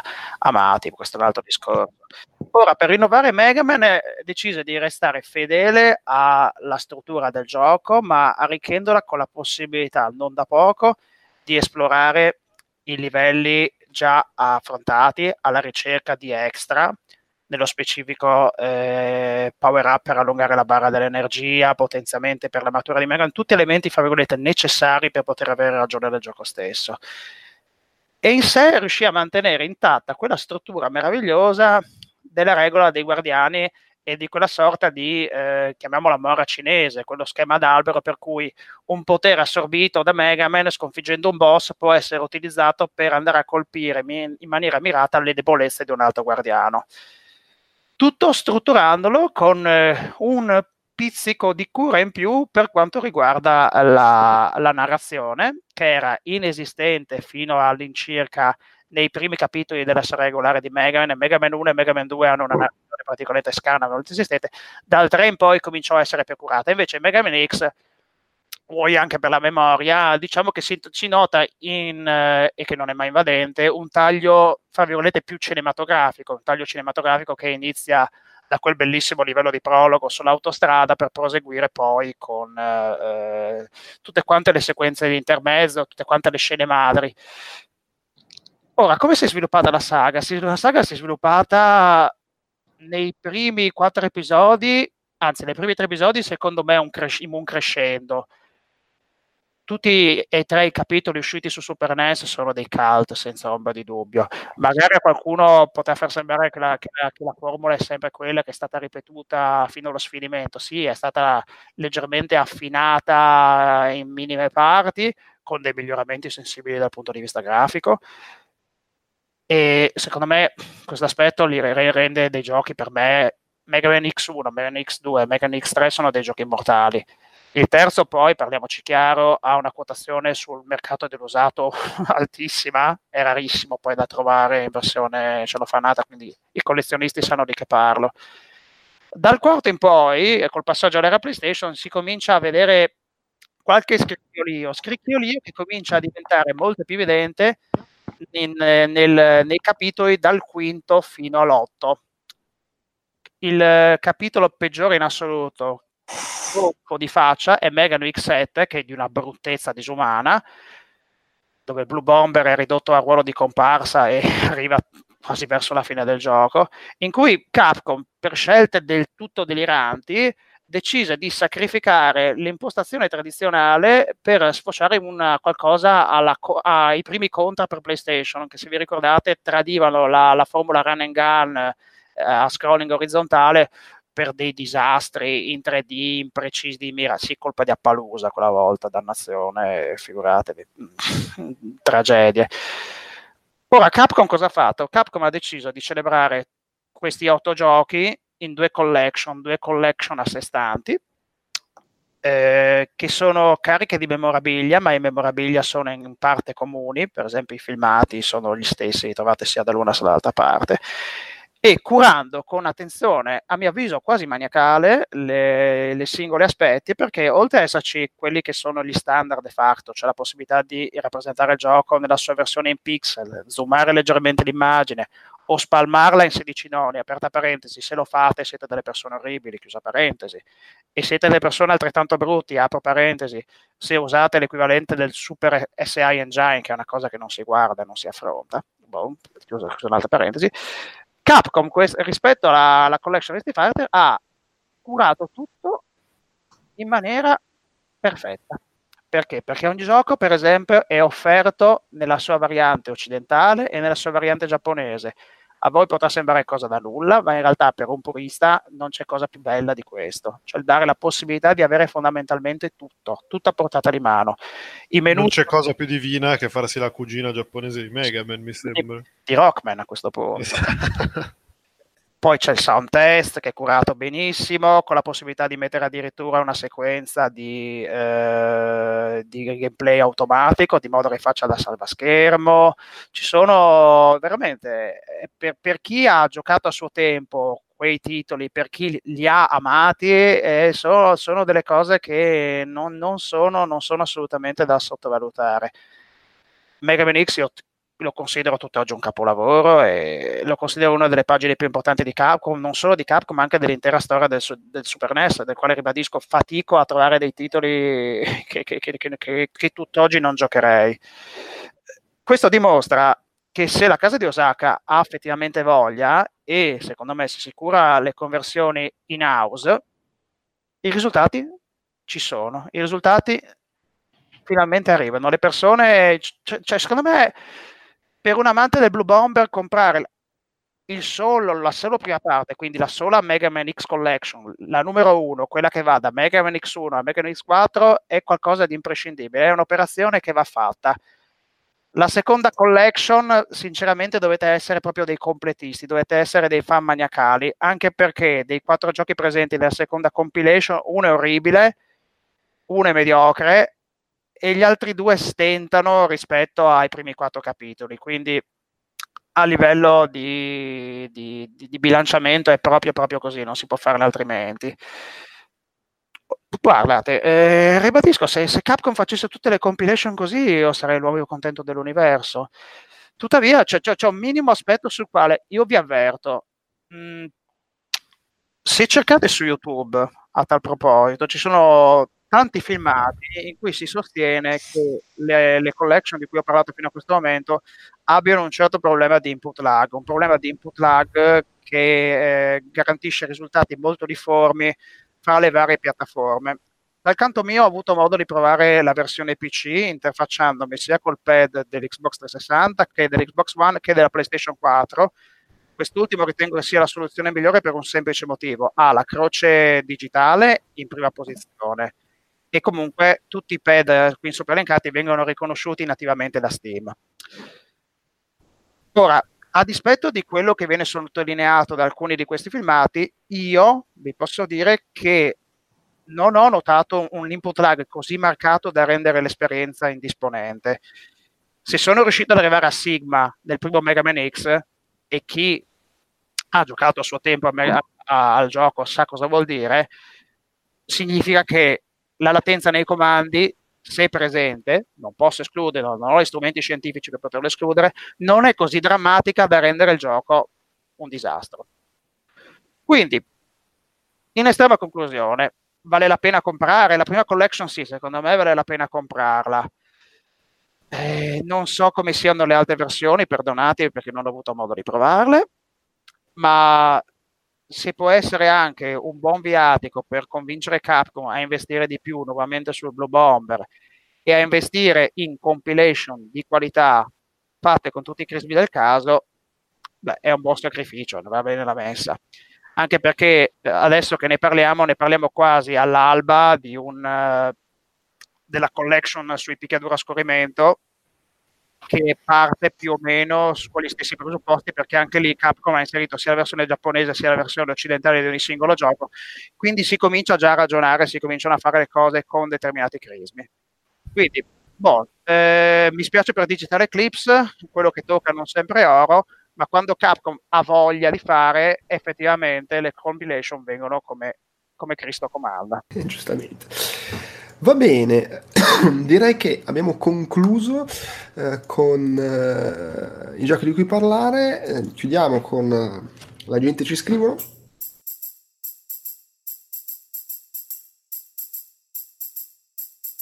La gente, la gente, la gente ci scrivono, la gente, la gente, la gente ci scrivono, la gente, la gente, la gente ci scrivono, la gente, la gente, la gente, la gente, ci scrivono la gente, la gente, la gente, ci scrivono la gente, la gente, la gente, ci scrivono la gente, la... Abbiamo un'altra email, tra l'altro del, uh, di Real Massimo Boldi, che ci aveva già, gli avevamo già risposto l'altra volta. Penuzzi è già una roll. Ciao Cipollino, ciao. Ciao. Ma tra l'altro credo che ci fosse della droga coinvolta nella scrittura di questa email, perché allora io ve la leggo proprio così come ce l'ho davanti. Dice: Ciao Cipollini, ciao Silvio. Non mi chiamo Silvio, avere il nome del presidente è un onore, non capisci proprio niente. Che vabbè, citazione. Citazione dottissima. Eh beh, sì. Me lo avete chiesto e vi rispondo. Voglio ricordare questa mia declinazione a buon peduzzitore. Puntini, quindi Peduzzi ce l'ha con te la prima pagina della Gazzetta dello Sport che intitola Gravi incidenti allo stadio, arrestato tifoso romanista, ancora non mi va giù, bestia che dolore, cioè proprio è partito. C'è tutta una sì, serie... sì, sta citando Fratelli d'Italia. Sì, sì, sì, Fratelli d'Italia. Questa è tutta Lo citazione del terzo episodio di Fratelli d'Italia. Quando, Non, non il più bello, forse. quando Boldi fa, Ah, quando- attenzione, qua c'è una critica, eh. quando Boldi fa il tifoso milanista in trasferta ed è il tifoso milanista che sta andando a vedere Roma-Milan in trasferta e si chiama Ragionier Carlo Verdone. La mandiamo in bila Rometta. È lo scorreggiante Severino Cicerchia. Anche. Ah, Quello... pensavo che fosse anche una sfumatura di eccezionale veramente. Il Massimo Boldi gestore del bar, quello dell'Iana, quello della scher- dello scherzo sulla cassetta, quello del cupolo che gli viene la fatta col culo, insomma. Va bene. Dice eh, Pocoto, quale dei 100 finali di Cyberpunk 2077 dovrei spoilerarti? Vi ricordate quando nel 2018 dopo la Gamescom streamarono 48 minuti di demo e qualcuno si disse non impressionato? Sucate tutti, CD Projekt Red are gods, epic win. Sì, ero io quello non impressionato. Cipollino, ci hai preso per l'ennesima volta. Insomma, eh...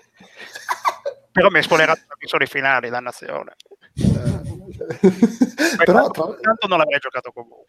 Eh no, infatti, tra l'altro dice che tornerà a Night City con Vespetta e Renato dietro e che per, il- eh, per la vostra gioia attende uno spin-off multiplayer di Yuppies con Milano Open World, che sarebbe in effetti fichissimo. Beh, sì, cazzo. Sì, basta che sia Yuppies 1 e non Yuppies 2, che è molto brutto.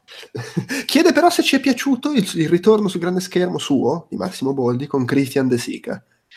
Mm, No, non no. tanto, non tanto. No, no, no, no, no, no, no, attenzione perché, perché è una, è una questione democristiana. Cioè, sembra quasi siamo vecchi e abbiamo bisogno di, di riunirci in tag team per fare soldi. Giustamente. Che non è forse la verità. eh? Eh, la verità, sì, no, ma... Però, ah, però tu giustamente dici la Sì, verità, come- fa male. avevano litigato, avevano preso strade parallele, adesso sembra che, che sia scoppiata la pace, quando era, beh, scoppiata la pace è sempre un ossimero meraviglioso, che sia scoppiata la pace Ma è una pace siglata da Barbara D'Urso, cioè è una pace Madonna. che è È posticcia. la, pa- è la pace peggio de- de- de- della bomba Io direi, atomica. A noi piace il cipollino, il cipollino prima maniera, no? Nel- non il, il cipollino di vacanze a Poggi Bonsi, asterisco, punto asterisco, mettici un numero incrementale o, o cambia pure il paese, è il cipollino che ci piace meno, quindi... No, ma poi la- questa coppia in realtà non è mai esistita, secondo me. Nel senso che erano tutte storie che si incrociavano ogni tanto, ma non- Eh, que- questa è effettivamente la cosa che si forse in viaggio, in quello in cui viaggiano nel tempo, non me lo ricordo. Ah sì, Però- sì, è vero, no, lì, lì era una coppia che viaggiava nel... Era una coppia a tutti gli effetti. SP, no, era quello con Leslie Nielsen, ma non me lo ricordo più. Ma no, no, era A spasso del tempo, a spasso No, tempo. SPQR aveva Leslie Nielsen a spasso nel tempo, era quelli che per N motivi non mi ricordo perché loro andassero a, perché mani- manipolavano una macchina del tempo, non lo so. Sì, sì, sì. In anni, Grande- 90, in anni 90 Cipollino non era con De Sica, forse non ce n'è anche De Sica in anni Mm, no, no, no, in anni 90 mi sa che non c'era, però magari sbaglio. È che adesso che ci penso, il buon Cipollino ha avuto pochissimi ruoli da assoluto protagonista, cioè tipo me ne viene in mente uno ed è Mia moglie è una bestia, che è terribile. Ah, sì, sì, sì. E- ma Io poi- l'ho visto anche in un film colto di Avati in cui interpreta se stesso che vince la Coppa Volpi a Venezia e lì vuole fare quello serio. comunque. è un Inception di Boldi.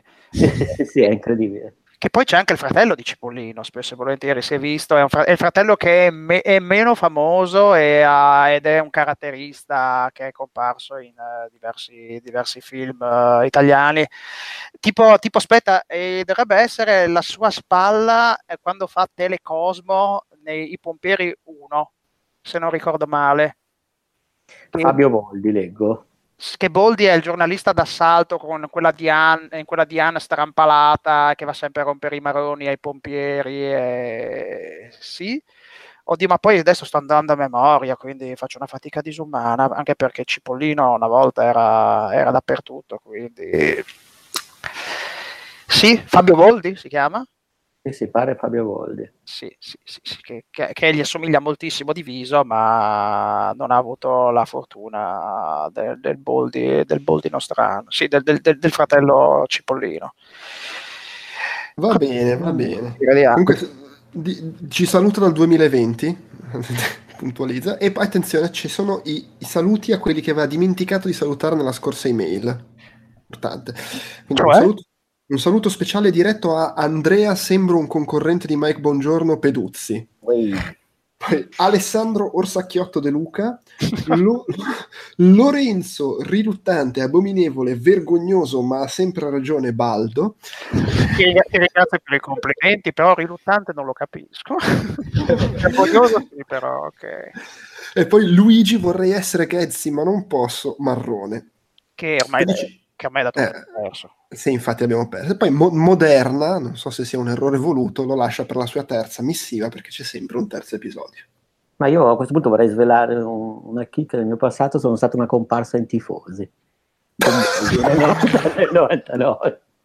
Sarebbe, sarebbe stato ancora più bello se avessi detto che avevi partecipato alla ruota della fortuna. tipo, no, Ma è uno di quelli che si vedeva nello stadio. Con, con Devi- guarda, se avessi detto ho partecipato a Bravo Bravissimo, era molto peggio. eh. No, no, vabbè, eh, però sai, il Ma denaro muove il mondo Ma e erano anni così. Ma scusa, cioè, sono anni che facciamo Outcast Popcorn e solo adesso mi dici che abbiamo un attore con noi. Ma che attore? No, no, ero, ero lì per caso, facevamo due Sì, cugini certo, che facevano per caso. No, ma è vero, cioè, è la, è la versione capito, è, è- è- è- questa diventa è la versione buzzicona nostra di un tormentone che c'è nel podcast di Empire perché uno di quelli che fanno il podcast di Empire la rivista di cinema inglese eh, era tipo una comparsa nella folla nella scena di Jurassic World in cui va- guardano c'è il pubblico che guarda il, il dinosauro acquatico gigante Eh, che esce fuori Sono stata una comparsa di lungo corso nella folla della serie Vivere perché la giravano a Como quando facevo. Ma tu, tu hai degli screenshot di queste cose? Per... Eh, purtroppo no, purtroppo no. Però, secondo me sommando queste due cose batti la comparsa di Jurassic World Ah, anche, era- anche, era- anche un piccolo mondo antico. dico. Beh, ma anche solo, anche solo di prestigio, eh. Cioè, vuoi mettere Jurassic World con vivere? Cioè, Era la no. comparsa- Vabbè, ma vivere, vivere era una bomba No, era molto meglio Emporio per vivere. La televendita che andava in onda prima di vivere con quel, con quel, con quel muro di cartongesso a finto mattoni che veniva riciclato in 50.000 stand. Eh, Quindi era, comunque- era l'unico set di tutta la Comunque, te- no, no, ma vivere ragazzi, finché lo diranno come dei set sontuosi, poi hanno spostato a Torino. Che Ed è- schifo. Torino. Eh sì, è diventato brutto. Con la sigla di Gianni Morandi, ricordiamo. Sì, Veramente. sì, sì, sì. Sì, sì, mangiavi la merda, cioè proprio... Ma quindi lo guardavi anche tu, Pogotto, eh? parliamoci chiaro. Beh, ma andava in onda in fascia pran- pran- Fascia pranzo, fascia pranzo. su canale 5, sì, Sì, c'era sì, quello, sì. era 100, poi 100 vetrine. Eh, però 100 vetrine ha già il decadimento, perché lì avevano già iniziato era, a era, Torino. era ambientato a Torino, 100 vetrine. Era Torino e poi hanno spostato di tutta la produzione di Vivere. Scusate questa digressione un poco... Sì, mi ricorderò sempre che per l'appunto la, la televendita prima di vivere era Emporio per vivere. Eh. E poi ci, ci fu anche la parodia purtroppo di Paperissima che era Vivere puntini puntini di banane. Eh, ma erano, erano anni gloriosi di benessere. e che, era, e che era basata tutta sul montaggio di alcuni filmati di scimpanzé trovati da Ricci chissà dove, in quale cassetto della monnezza, e in cui c'era un- uno scimpanzé che faceva Celentano, non dico altro. Che, che poi uno, scimp- uno scimpanzé che fa una scimmia è sempre eccezionale, poi Celentano che è scimmia. eh. Ma eh, non lo so, ecco, io, io invito, visto che abbiamo Cipollino, mi piacerebbe anche che magari nelle prossime mail arrivasse una missiva da John Lui, ne sarei felicissimo veramente, avrei modo di poter parlare di quel filmaccio orrendo di Celentano che non ho mai visto, ma quindi di gnolette di cotte di crude. E, e che... John Lui, ricordatevelo. Vabbè, io comunque vorrei ringraziare Cipollino Massimo Boldi perché ha dato il là a quella che è stata un'ottima celebrazione del cinquantesimo episodio di Outcast Magazine con questo Esatto, finale non, vi di sento, non vi sento quasi più. Sì, anche perché voglio dire, siamo andati... Abbiamo registrato poco oggi, voglio dire. Eh, Ah, no, ma ci sono ancora però- 92 di... C'è ancora Ma una ci, ci sono dei segmenti aggiuntivi che devo registrare a parte, se può tranquillizzarti comunque. Beh, sì, lo, lo- lo- Raggiungeremo le canoniche 97 ore di lo poco. vidi nella scaletta, lo vidi, lo vidi, Eh, lo vidi, ecco. Ho vissuto. Va bene, però direi che noi abbiamo finito e quindi un saluto a tutti e grazie anche a chi, Sì. a chi ci ha seguito in diretta. E... Io saluto, io saluto Vincenzo e Walt Boy 111, così. Approfitto. Eh, Io, io ci terrei a concludere un episodio 50 che non è il cinquantesimo episodio, ma insomma ci siamo capiti dicendo Rincast merda. Ok, io però volevo anche aggiungere, volevo, scusa, in realtà io volevo aggiungere che prima mi ero dimenticato di dirlo, c'è stato anche uno in chat che ha scritto Pocoto Suka.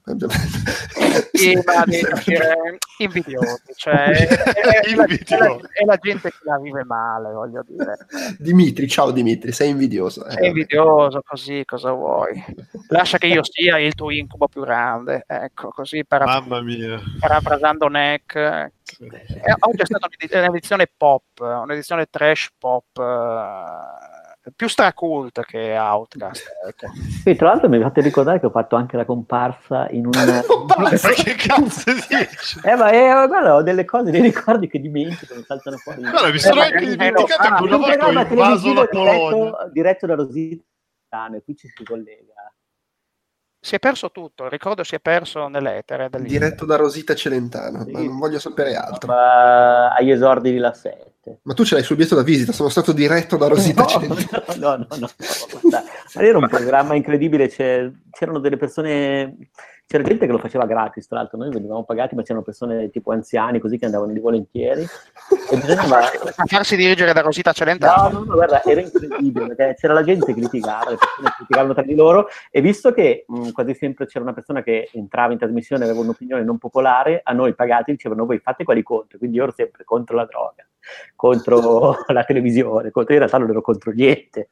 Ma questo era il momento in cui la 7 aveva ancora i ripetitori e superava la fase dei percentuali di share dello 0,0003%. No, ma era proprio, all- proprio all'inizio, non lo so, mi ricordo che facevo, Ah, capito. mi facevo l'università o stavo finendo, Quindi comunque avevo bisogno di dopo- soldi. Dopo la cerimonia dello scudetto della Roma con la Ferilli che arriva con eh, i tizi vestiti da Lupacchiotti, delle immagini orribili che porterò sempre nel cuore, però era... Ma, come- ma comunque quelle orribili che, che ho visto io in questi posti. Era come essere in Boris, questi capannoni incredibili, viscidoni, così. Eh, Beh, considerando che adesso sulla 7 hai Telese, direi che era molto meglio prima. Sì, sì, sì, è vero. A me piaceva la 7 quando facevano le televendite di notte. Mi rilassava. Eh, ma cosa vuoi? Ormai non si possono più. A me piaceva Rete Mia, mi piace solo i Televente, ma purtroppo Baracco è stato ucciso. Ecco. Arara.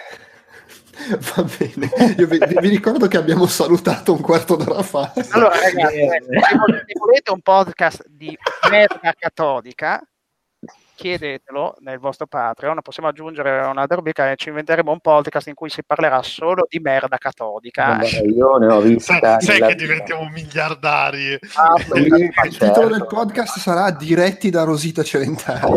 Sì, sì. Ma- potremmo parlare che so, del baffo da crema che vendeva PG Swatch senza la S. Vabbè, ma no, scusa, di Vivere c'era l'attrice che interpretava, faceva la sorella malvagia e praticamente eh, l'attrice originale aveva capelli biondi e la, la sorella malvagia aveva i capelli neri e quando la sorella malvagia c'era un po' twist in cui si travestiva dalla sorella buona, praticamente era lei senza la parrucca. Ma a Era parte che, proprio- scusa- aspetta, scusate, scusate, la grande illuminazione del cinquantesimo episodio di Outcast.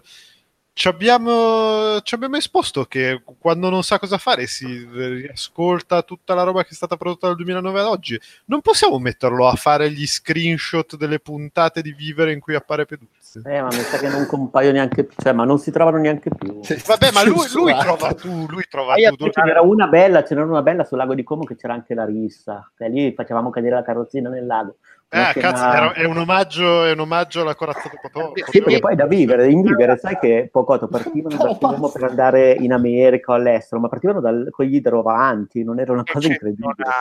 No, cioè, eh, Nabacchio, devi capire che eh, le copie di Vivere sono andate bruciate come le copie originali del Dottor Who. È stato, Ah. è stato l'incendio- ma era un incendio doloso questo Cioè, caso. no, esatto. No, no, in realtà è arrivata la BBC e ha detto ah, il Dottor Woon sì e questa merda no. Vabbè, Era aspetta. Peduzzi cattivo che nottetempo è arrivato con i cerini, con gli svedesi, ha tirato un mini cicciolo in mezzo e ha dato fuoco a tutte quante le bobine. Con i polacchi. Tutti fa vedere solo con i polacchi ultimamente. Anche perché altrimenti doveva aprire ogni bobina, togliere soltanto la scena in cui compariva lui e lasciare tutto quanto il resto. Un'operazione che purtroppo non voleva fare perché era pigro. E, e- eccetera. Comunque ribadisco, volete che parliamo di catodica merda? Chiedetecelo, ci sono stati decenni e decenni di feccia televisiva che possiamo rispolverare. E che abbiamo, e che abbiamo visto. Cioè. Madonna, ma cioè io ero fisso su Rete A, Rete Mia e compagnia. Che fortuna, eh. Pocotto, ti dico festa in piazza. Oh, che, bellissimo. che voci in piazza, che voci in piazza. Ogni sabato pomeriggio adesso. E, e- è stato condotto anche da Bella Via per un certo periodo. Non sento Gio- più Gio- per, per per favore, chiudi tutto. Che è stato condotto da Marco, Voglio- voglio Bella solo- Via, che dopo che è stato cacciato dai canali Mediaset è finito su Canale Italia per un certo periodo a condurre talk show. Lament- cioè non lamentandosi dicendo ma quanto è bella la tv locale, quanto è bella la tv locale. No, ma festa in piazza, scusate, adesso risento bene. Antena Non hai 3, visto pare, dei... dei- eh? È su Antenna 3, mi pare, Festa in Sì, Piazza. sì, sì, quello con gli anziani che ballano. Sì, una, è- Velone, velone. È una balera cattolica del sabato pomeriggio, sabato pranzo, è fa- favolosa. Io voglio solo dire che mi è piaciuto tantissimo. A un certo punto, quando stavi dicendo la sorella malvagia, la sorella malvagia, ti sei impattina- impappinato e hai detto la sorella moldavaggia. Perché per l'appunto in Vivere c'erano già le prime avvisaglie della deriva leghista che attraversa il nostro paese. E con questa notizia bomba, io direi che. chiudiamo. Ciao a tutti. Andiamo, vai, vai, ecco. Ciao. Ciao, la monnezza che ho fatto. Viva la moneta. Allora, come anticipato prima, siamo ancora qui con un segmento aggiuntivo. eh, ci sono ancora io e con me c'è Antonio Bellotta. Ciao amici di Outcast.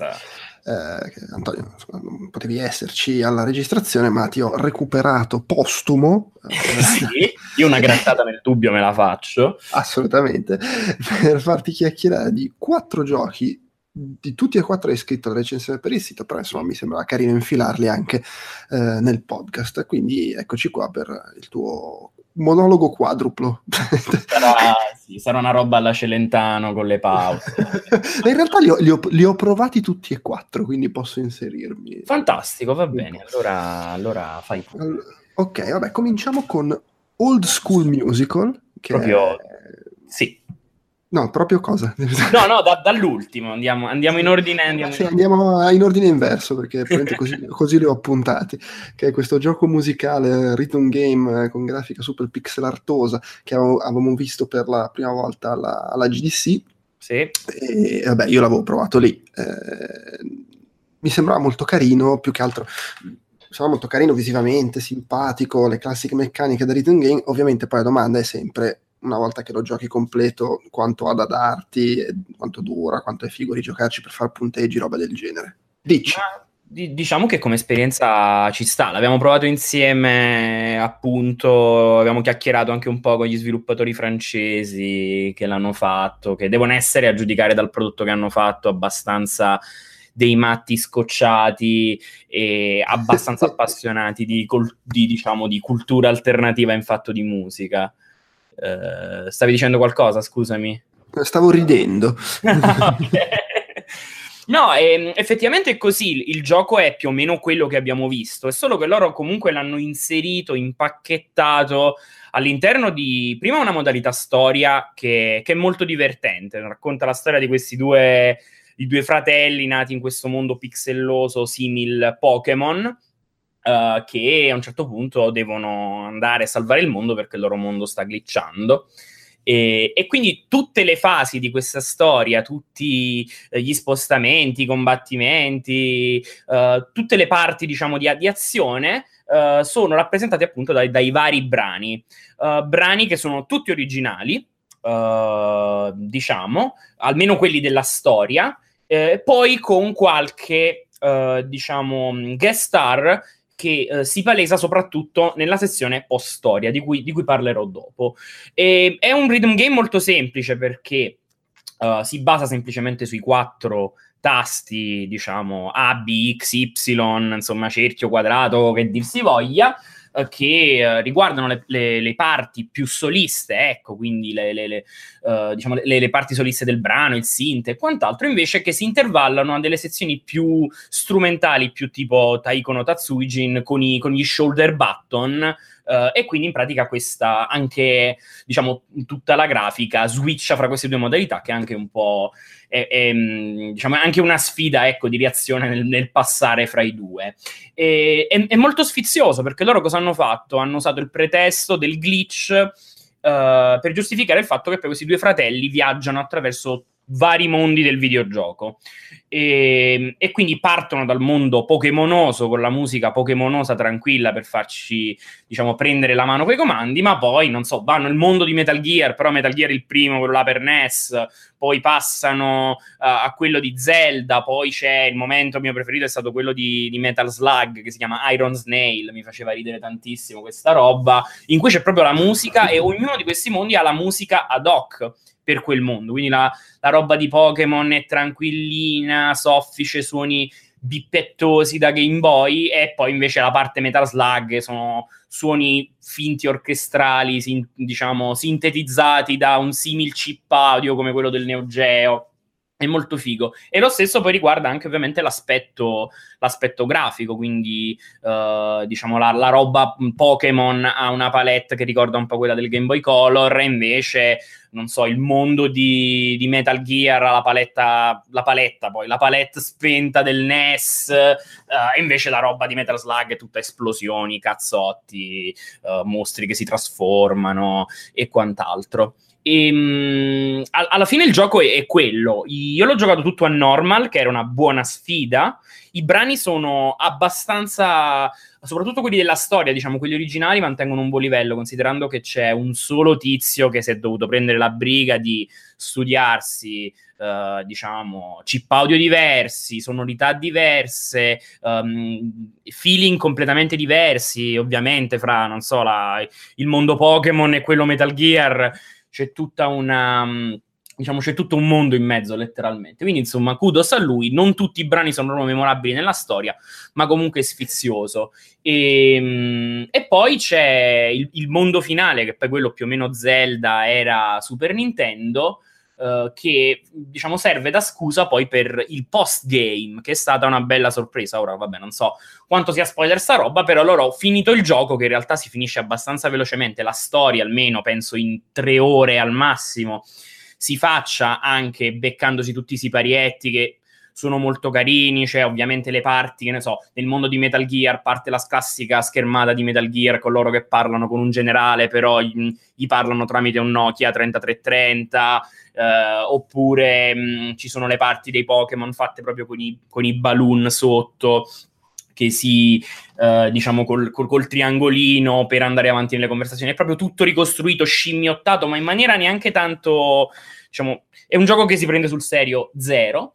E quindi, do, finita questa parte, in pratica um, c'è la cosiddetta chicken run, quindi ci sono altri 50 livelli, quindi molti di più di quelli della modalità storia, con tutti i brani, quindi ogni livello è dedicato a uno dei brani della colonna sonora del gioco, e in questo frangente uh, si uniscono anche altri compositori più famosi, tra cui Dub Mood, che è un... Um, un famoso artista chiptune della scena underground pesante, cioè questo era uno che faceva le musiche per le crack di, non so, dei conspiracy, gruppi Scusa, per un attimo l'ho, l'ho sì. visualizzata come questo era uno che faceva le musiche per chi si faceva di crack. no, no. oh, forse sì, oddio, sì, probabilmente sì, chi sono ah, io per okay. dire no.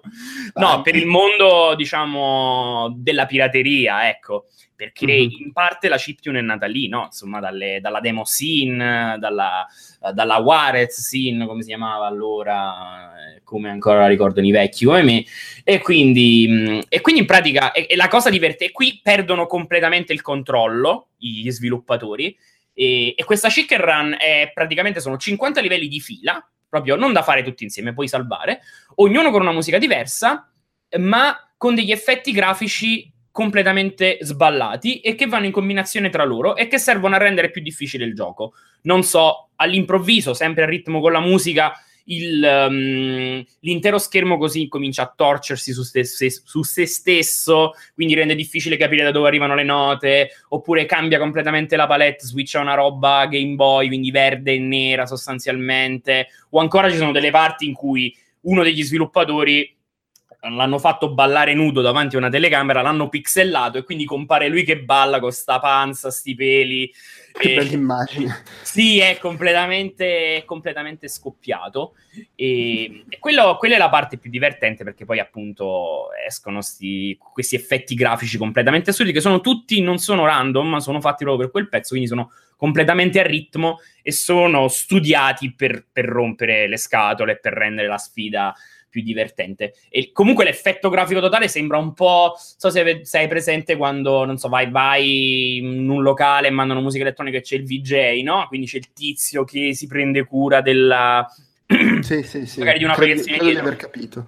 Eh, esatto, quindi tutti questi effetti strani che vanno a ritmo con la musica. Ce n'è uno bellissimo in cui lo schermo comincia a suddividersi tipo, tipo mosaico in tanti schermini piccolini. Quindi mi sono dovuto alzare dal, dal divano e andare lì per vedere nello schermino piccolino della televisione cosa, cosa succedeva. No, è, è, veramente caruccio, è al grande pregio di mh, comunque di uh, andare a, a, scavare un po' in questa cultura underground della musica, perché non è che non hanno messo esattamente, uh, diciamo, roba a caso dal punto di vista musicale, ma diciamo, c'è uno studio, sono andati, a, sono andati a pescarsi Zabutom, Hello World e c'è anche le Plankton che non le conosceva. E sono tutti artisti o francesi o naturalizzati francesi, perché comunque era il loro orticello, giustamente, ma comunque nomi importanti proprio dal punto di vista musicale.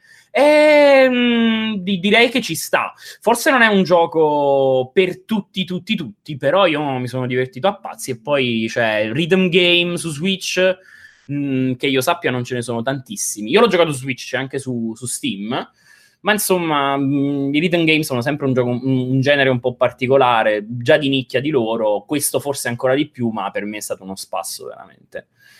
Bene, ottimo, ottimo. Mm-hmm. Quindi questo consigliate, è uscito su PC e Switch, giusto? Sì, sì, sì, PC e Switch, al momento se non erro non ci sono programmi per altro, ma su Switch è perfetto perché poi ovviamente data la portabilità ti metti le cuffie. Chiaro, sì e balli Esatto. come un cretino sul tram la mattina. eh. Esattamente. Poi andiamo avanti, andiamo avanti, c'è Planet Alpha che eh, ricordo l'anno scorso la GDC ti aveva favorevolmente colpito, Eh, io invece l'ho provato quest'anno alle 3, ci ho giocato un- un'oretta scarsa eh, ed è una specie se vogliamo di Another World, eh, insomma quel, quel genere di gioco lì, avventura bidimensionale, molto d'atmosfera e un po' di, di- di puzzle, esplorazione. L'impressione che mi ha fatto quando ho giocato alle 3 è atmosfera pazzesca, visivamente fichissimo, eh, si fa un po' poco, cioè ho passato tre quarti d'ora ad andare a destra finché a un certo punto non c'era un puzzle con la meccanica carina che vabbè, immagino spiegherai de- de- Sì. che, che fai cambiare la rotazione dei pianeti, però boh, mi sembrava ci fosse poco da fare, mm, po- poca densità di cose da fare per, per minuto. Ma infatti, ma infatti poi anche come ho scritto nella, nella recensione mi sono reso conto che mi si era fatto il callo al pollice, cioè anche perché mh, il callo al pollice a furia di tenere premuto lo stick verso destra, cioè lo stick del, del joypad. Era veramente perché poi, eh, vabbè, spieghiamo un po', alla fine, vabbè, già l'hai detto, visivamente, atmosfericamente è una roba pazzesca, infatti quello mi aveva colpito anche all'epoca, eh, sostanz- è la storia di questo astronauta che piomba su sto pianeta e deve scappare e, mh, da, da due fazioni in lotta, cioè c'è l'ambiente stesso con gli animali, eh, la flora, quindi un ambiente ostile, selvaggio, che provano ovviamente ad ammazzarlo, ma non per cattiveria, perché è così. E poi sono questi robottoni molto belli, stili anni 60, 70, un po' Lost in Space, così, con, con- con i laserini dentro, eh, dentro la, la- la testa, sai, fatti tutti quanti così, che cercano invece di farti secco perché stai lì e loro stanno cercando di terraformare il pianeta, di, di fregargli cose, eccetera, eccetera. E quindi il protagonista deve sostanzialmente scappare. ehm, scappare verso destra, sempre verso destra più o meno, e ci sono i classici puzzlini, ecco, come hai detto tu, un po' in Other World, anche se c'è ancora meno azione, cioè nel senso non, non si ha accesso a una pistola, non si ha accesso a nessun'arma, puoi correre, anzi no, camminare, perché quella è... Però si, si ha accesso a un pistola, che è il protagonista. Co- Cosa? Al... A un pistola il protagonista, a Ah, il Pisa, ah, sì, giustamente, lui, perché è proprio un cretino. Fatto e finito. No, si ha accesso solo a un altro potere che all'inizio è limitato solo a determinati punti e poi viene sbloccato in tutto il mondo, che è quello di cambiare il, eh, diciamo, il tempo, come dire, la, eh, poter mandare avanti e indietro il tempo del, del pianeta. Non nel senso che, eh, dic- mh, cioè l'alternanza giorno-notte, ecco, il, il il ciclo circadiano, per essere più chiari, non è che non è una meccanica temporale alla Braid in cui vai avanti e indietro nel tempo, no, cambi solo il ciclo giorno-notte. E anche lì è, un- è una roba che visivamente ti scoppia il cervello con la luce, a, a seconda del momento del giorno, c'hai effetti diversi di luce, veramente bellissimo. E, e questo serve a risolvere alcuni, alcuni puzzle. Puzzle che. Uh, puzzle di questo tipo che diciamo, quelli lì veramente interessanti sono veramente pochi. Ehm, perché gran parte del gioco si basa sulle classiche meccaniche un po' alla limbo però veramente declinate in maniera molto più banale del tipo prendi, prendi il cassettone rompi la, rompi la roccia, fai cadere il pezzo, trascinalo, saltaci sopra, supera l'ostacolo, oppure ci sono le sezioni insta-death, quelle sono fastidiosissime, tipo c'è il robottone col tentacolo che cerca di ammazzarti, lì è proprio la sagra del trial and error, perché non, non perdona mezzo secondo, tra l'altro ha dei controlli anche un po' scivolosetti, e, quindi questa parte qui è, è, banalotta, ecco, direi più o meno il 75% del gioco è fatto di puzzle del genere, salta al momento giusto, muori, ah lì non posso andare, riparti da prima, rifatti tutta la sezione, torna lì, riprova, due minuti dopo trovi un'altra cosa che ti fa morire altre 10 volte, insomma funziona un po' così. E invece la meccanica, la meccanica appunto di cambio del ciclo giorno-notte è interessante, è bellissima, ma è usata molto poco è usata molto poco almeno per roba interessante perché uh, permette di interagire con la, appunto, con la flora e con la fauna del pianeta. Ad esempio non so determinati animali si spostano di notte quindi tu fai venire la notte quelli se ne vanno e non ti ammazzano oppure ci sono questi funghi strani uh, che sono, possono essere gialli o viola quelli gialli uh, crescono solo di, di giorno quindi devi far passare al giorno farli spuntare, saltarci sopra e viceversa. E quelli in realtà più belli e interessanti sono più quelli, diciamo, più cosmologici, cioè uh, ci sono dei punti in cui raggiungi queste strutture abbandonate su questo pianeta sempre belle e bellissime che appunto interagiscono con questo effetto di alternanza giorno-notte e, e, bisogna ad esempio gestire, non so, l'allineamento di astri, quindi capire quando quegli astri sono allineati in una determinata posizione, uh, perché magari c'è una stele lì vicino che dice, che ti fa vedere le posizioni, dici, ah, aspetta, ma quindi è così, eh, però di puzzle così belli, interessanti, mo manco li voglio spoilerare tutti, ce ne sono veramente tre in sei ore di gioco, e, e sono quelli là, sono i, i, pochi puzzle che erano veramente interessanti, originali, carini. Per il resto, dal punto di vista proprio del gameplay, rimane un, diciamo così, un platformer eh, cinematografico abbastanza banalotto, pur con una presentazione grafica um, veramente paurosa. Hanno provato a spezzare un po' il ritmo perché ci sono delle, um, delle sezioni che avvengono in una specie di realtà alternativa in cui hai bassa gravità, e in cui non hai il controllo giorno-notte, quindi trovi questi specie di buchi nella, nella, realtà, ci entri e finisci in questo mondo tutto scuro in cui ci sono dei cubi che ruotano e diventa Super Mario, cioè diventa Super Mario in bassa gravità. Sì, ok, va bene, atmosfericissimo, bellissimo, però anche un po' una palla al cazzo, per utilizzare un francesismo. E il... Um, sì, è, è un po' così. Poi anche il finale è veramente cioè, vabbè, insomma, banalotto, non, non, non so. Narrativamente, narrativamente è figo perché appunto ci sono dei pezzi in cui vedi sullo sfondo tutto quello che succede, perché comunque l'interazione con i robot e con gli animali c'è, ma gran parte della storia poi si dipana sul, su questi sfondi che sono bellissimi, cioè tu vedi, sei sempre in queste posizioni sopraelevate, quindi si vede tutte le vallate dietro, a un certo punto finisci in una sezione in cui praticamente passi attraverso delle rocce, nelle nuvole, si vede tutto il pianeta da sopra, quasi la curvatura della Terra e queste fazioni che combattono sotto. Questa roba è, è fuori di testa. Il problema è che poi poca ciccia, ecco, cioè proprio molta poca.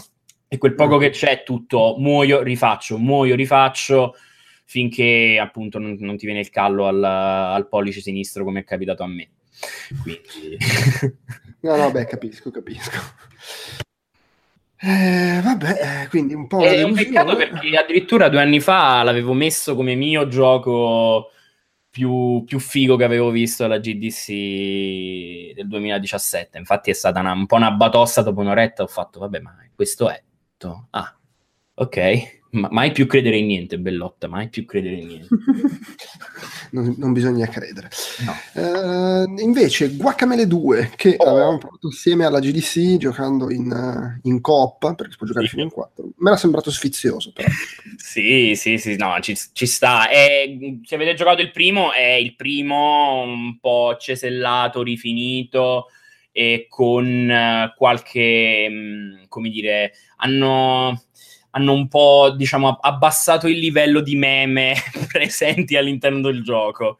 È un Metroidvania abbastanza tosto, Uh, in cui appunto si vestono nuovamente i panni di questo luciador leggendario che deve salvare il, il, mondo, anzi in questo caso si chiamava il Mexiverso perché hanno trasformato la trama in una specie di enorme parodia di Ricche e Morti, quindi in pratica scopri che in realtà non c'è un solo Me- Messico, ci sono infiniti Messi- Messichi, se così si può dire, e, ehm, e, e tu sei l'ultimo, il protagonista è rimasto l'ultimo luciatore leggendario vivo in tutti quanti i Mexiversi, quindi va, vengono da te a pescarti che tu stia a casa con la panza, è bellissima quella scenetta iniziale in cui sta, c'è il protagonista con questa panza da birra, la moglie, due, due pargoli che gli girano per casa, che eh, lo vengono a pigliare e dice vabbè andiamo a salvare il mondo. E, mh, dal punto di vista delle meccaniche, se avete giocato il primo, è molto simile. Uh, quindi sostanzialmente ci sono poteri da sbloccare, uh, sezioni, uh, poteri che servono sia nell'avanzamento dei livelli, quindi nel platforming, sia nei combattimenti. Non so, c'è il classico, c'è il montante, c'è il cazzotto, il pugno di lato, diciamo, c'è la um, la stompata a terra, la panzata a terra e, e, la possibilità di trasformarsi in pollo, che è la roba che hanno sviluppato un po' di più in questo. E questi poteri vengono utilizzati sia appunto per attraversare i livelli, quindi per saltare appunto perché non so l'uppercut dà la possibilità di ovviamente guadagnare velocità verticale quindi di portarsi a piattaforme più in alto. Quello in avanti serve non so magari ad evitare gli spuntoni che sono messi che altrimenti ammazzerebbero insta death eh, diciamo se, se uno ci saltasse sopra. Insomma classiche cose da Metroidvania e però gli stessi poteri vengono utilizzati, possono essere utilizzati anche durante i combattimenti, anzi devono, perché anche in questo caso alcuni dei nemici quando spawnano in queste arene, perché gran parte dei nemici si combattono in queste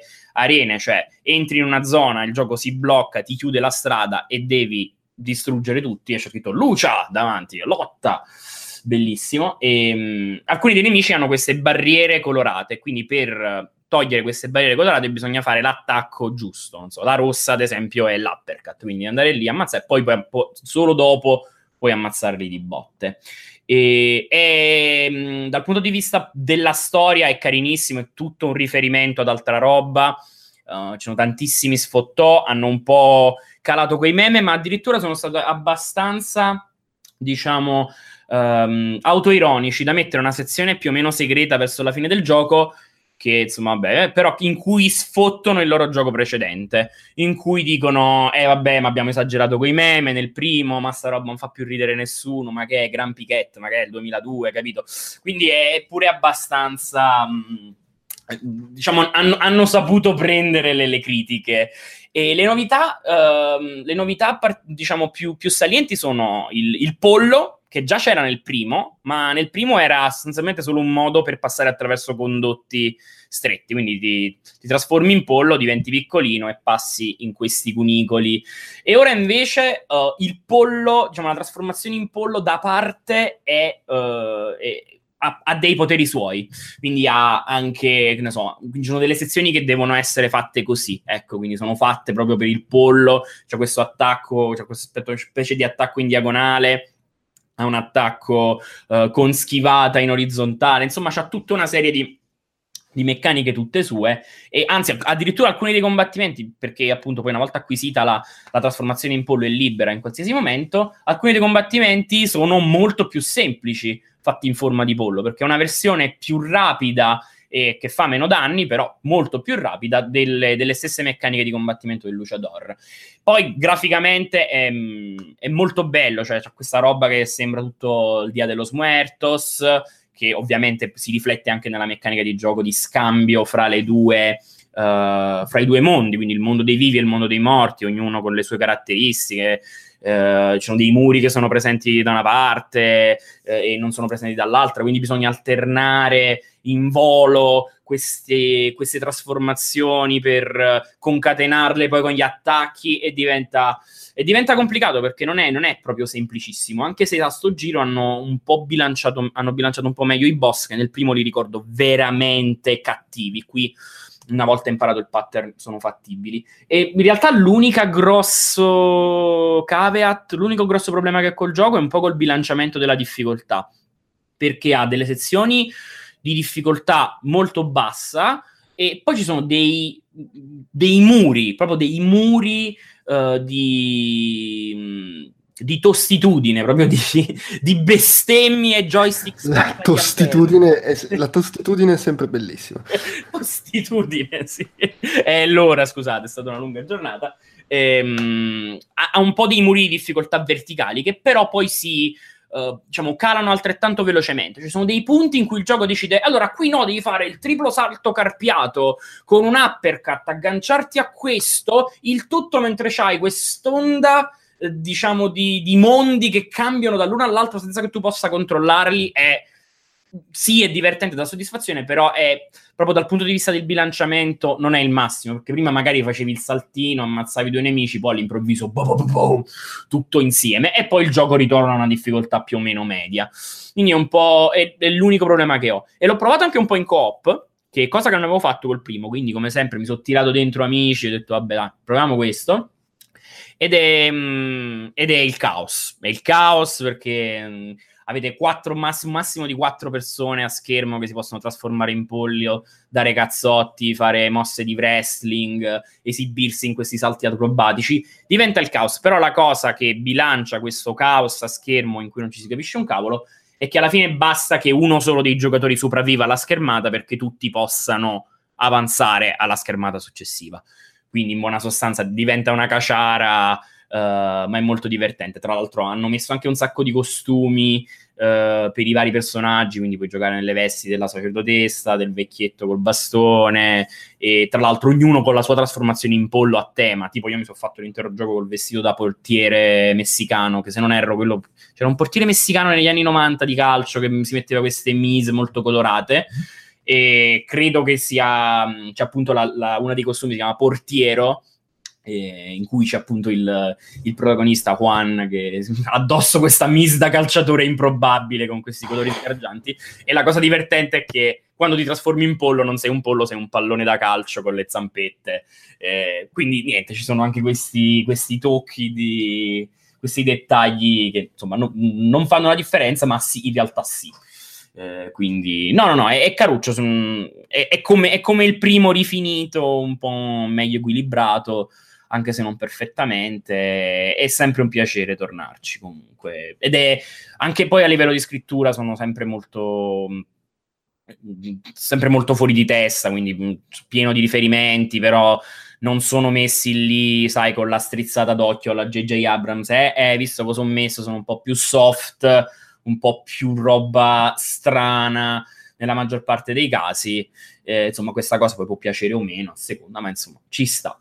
E, no, no, no, mm, sono, sono, mm, hanno, hanno, fatto un ottimo, hanno fatto un ottimo lavoro. In, in coop uh, mi sarebbe piaciuto tantissimo giocarlo tutto in coop, ho fatto solo un paio di sezioni al volo, ma secondo me anche, con un'altra perso- anche già solo con un'altra persona diventa, diventa veramente lo spasso. Va bene, va bene, figo, figo, figo. E a proposito di coop, chiudiamo con un gioco che proprio nasce e muore con la cooperativa, e però anche un po' le gomitate in faccia, tipo, ma che cazzo fai? eh, ov- ovvero Overcooked 2, anche questo l'ho provato alle 3 e vabbè, dal mio punto di vista la novità figa era che c'è il multiplayer online sì. Insomma, vivendo fuori da, da, da tutti i miei, i miei, giri di conoscenze da cinque anni a questa parte, mi può risultare utile. Però in generale mi sembrava comunque un, il classico seguito, eh, abbiamo un po' più soldi, non è che ci inventiamo nulla di clamoroso, però lo facciamo di più. Sì, no, no, hanno, cioè, mh, hanno, ripetuto la magia del primo, rifinendo anche qui. Oh, c'è la novità, l'unica altra meccanica nuova che hanno messo è la possibilità di lanciare gli ingredienti. Quindi, uh, vabbè, spieghiamo innanzitutto come cos'è Overcooked, che poi anche Overcooked 2 è tipo Master Chef Simulator, quindi um, è, un, è un party game in cui bisogna gestire una cucina completamente fuori di testa. Um, da, mm, diciamo in uno o quattro giocatori. In, in, le meccaniche sono sempre più o meno quello, ci si muove con questa visuale isometrica, quindi sono, si vede sempre tutti, si vedono sempre tutti, diciamo, tutto quello che succede in un'unica schermata. E compaiono delle ricette a schermo in, altro, in alto, che sono appunto le, le comande delle persone, e, e, bisogna preparare i vari piatti con un tempo limite. Ovviamente, uh, diciamo, se, scade- se, si fa scadere il, piatto perdiamo punti, altrimenti si guadagnano punti che sono proporzionali a quanto tempo è rimasto. E per, prepara- per, per preparare questi piatti gli step sono sempre più o meno quelli, cioè bisogna prendere l'ingrediente, tagliarlo, cucinarlo, combinarlo insieme agli altri in un piatto e poi portarlo fuori. Ecco, questo, diciamo, questa meccanica così semplice e rispettata tipo nei primi tre livelli della modalità storia. Poi comincia il delirio, perché se è vero che le meccaniche rimangono sempre le stesse, quello che cambia completamente i giochi è il, è il design delle cucine. Quindi si comincia con la classica cucina, tutto a posto, i banconi, tutti hanno accesso a tutto, e poi comincia a succedere di tutto. Terremoti che spaccano a metà le cucine, quindi si si è su due livelli, quindi alcune persone sono bloccate da un lato, altre sono bloccate da un altro, mongolfiere che si muovono, quindi c'è, non so, una mongolfiera c- mh, mm, al centro. Uh, con una piattaforma sotto e c'è un'altra piattaforma che vi gira attorno dove ci sono gli ingredienti, quindi c'è sempre il rischio che uno si butta, da, si butta giù, oppure ci sono dei livelli che sono completamente bloccati e distanti gli uni dagli altri, um, divisi proprio a metà, e in quel caso entra in gioco la meccanica nuova che è quella di lancio degli ingredienti. Quindi, in pratica, a patto che gli ingredienti siano crudi, è possibile lanciarli ai- agli altri cuochi, addirittura se si è abbastanza bravi, lanciarli direttamente tipo nelle padelle o direttamente sui taglieri con questi trick assurdi che si possono fare, ma nel 90% sono tipo bestemmie. Che cazzo hai fatto? Hai buttato quella cosa? Eccetera, eccetera. Ehm, e, e- è ovviamente un delirio perché il tempo è limitato, quindi non so, tipicamente bisogna fare un tot di punti per superare il livello in tre minuti. E io l'ho giocato con quattro persone, cioè quindi in quattro in totale con tre amici. e- ed, è stato, ed è stata un'esperienza mistica perché ha un po' quella, mh, quel, mh, quella capacità tipo l'escape room, no? Cioè, c- c'è, questa, c'è questa teoria che dice che eh, nel momento in cui un gruppo di persone entra in un escape room si vede veramente, eh, diciamo, che, che tipo di persona è. Eh, che ne so, ci sarà qualcuno che prende il ruolo del leader, che è più bravo a risolvere l'enigma ehm, semplice, c'è chi, c'è- c'è chi è più bravo ad esplorare. Ecco, qui succede più o meno la stessa cosa. Noi siamo partiti ovviamente così alla, alla buona e meglio, senza ruoli precisi, senza darci, senza troppa comunicazione che non fossero, come dicevi tu, le gomitate. Ma che cazzo fai? Vai di là, no, mi serve, togliti dal cazzo. Ok, così. E poi un poco alla volta i ruoli si definiscono, quindi c'era una, nonna- una mia amica che era qui, lei ha preso il ruolo di capo cucina. No, allora ragazzi, io mi chiamo i piatti. Ok, quindi tu fai così, tu fai così, poi do una mano così. Io che ne so, ero quello lì un po' più bravo a muovermi senza cadere come un mona, quindi facevo il trasportino a destra e a sinistra. Ehm, E, e- è particolare da questo punto di vista perché in realtà poi sono una meccanica che è semplice perché di fatto si tratta semplicemente di recuperare questi oggetti, tagliarli e farci cose. Grazie a questo level design illuminato e completamente fuori di testa, poi ognuna di queste diventa una sfida, quasi un puzzle da risolvere, no? Cioè, in certe situazioni ci rendiamo conto che ne so, al primo livello non riusciamo a fare manco una delle tre stelline massime che puoi prendere per quel ristorante. E poi in realtà capivamo, dice, ah, ma noi in realtà perché perdevamo tutto questo tempo facendo questo giro enorme? In realtà è molto più semplice se facciamo così. Proviamo, boom, boom, e risolvevi tutto. Quindi, quindi ci sta. Poi, ovviamente, nella foga del momento è il delirio di togli dal cazzo, che ovviamente magari i passaggi sono, sono limitati, sono. Ehm, l'accesso agli ingredienti è limitato, ci sono solo due padelle, quindi perché hai lasciato quella padella là? Cioè, sembra di stare in, in Masterchef o in, eh, sembra un po' di guardare mm, una roba di Ramsey, no? Con lui che insulta gente a destra e a sinistra. Ma questo è crudo, non l'hai cucinato? Ah, scusami, non fare andare a fuoco quello. Cioè, diventa proprio. Ripeto, cucine da incubo, non so come cavolo si chiamava la roba che faceva Ramsey in cui. Non, me ne intendo, però... eh, manco io purtroppo, però si crea esattamente quelle meccaniche lì. E io ora che, che avevo sempre criticato questo tipo di roba, dicevo, vabbè, ma perché si incavolano? In fondo, cioè, è cibo, dai, insomma, ci mettono 5 minuti in più. No, qua mi rendo conto, mi sono reso conto di quanto si riesce a anche a, a essere abbastanza veementi con i propri amici quando non ti fanno arrivare il pomodoro tagliato al momento che dici tu e quindi ti fanno perdere tempo in questa magnifica catena di montaggio. E, Capisco. e quindi sì, boh, alla fine, alla fine è quello, è, un- è uno spasso, le meccaniche sono sempre più o meno quelle, è uno spasso perché sono inventati a sto giro ancora più modi di, di- di declinare il level design con roba completamente che tu guardi il livello e fai no, no, no, non ce la faremo mai, ma che no, ma questa piattaforma si muove, no? E invece il primo, su questo punto di vista, era un po' meno, un po' meno vario, ecco, ripeteva più volte le stesse cose. Qui ogni livello ha praticamente un gimmick, una cosa da capire, un- una roba strana, un rischio, quindi ci sta. È proprio il classico segue, il fatto è finito, considerando che il primo, secondo me, l'hanno fatto veramente con, con poco e ha avuto un successo straordinario, giustamente, perché è geniale. Ci sta anche che abbiano fatto questo, questo sequel manieristico per dire, vabbè, insomma, lo- in realtà lo volevamo fare così, avevamo i soldi, ecco, questo è Overcooked. E poi, vabbè, ovviamente ben venga la, la possibilità dell'online, che paradossalmente per me è meno, è meno golosa perché ho, c'ho- c'ho più amici che capitano per casa che amici con la PlayStation, quindi tutto sommato, tutto sommato mi interessa poco, ma insomma...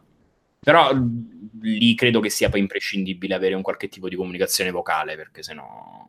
Per quanto c'è la possibilità di fare dei gesti all'interno, ma ovviamente è tutto basato sul tempo, sulla velocità. Gestacci, va detto. Se hai la webcam te la cavi con quello.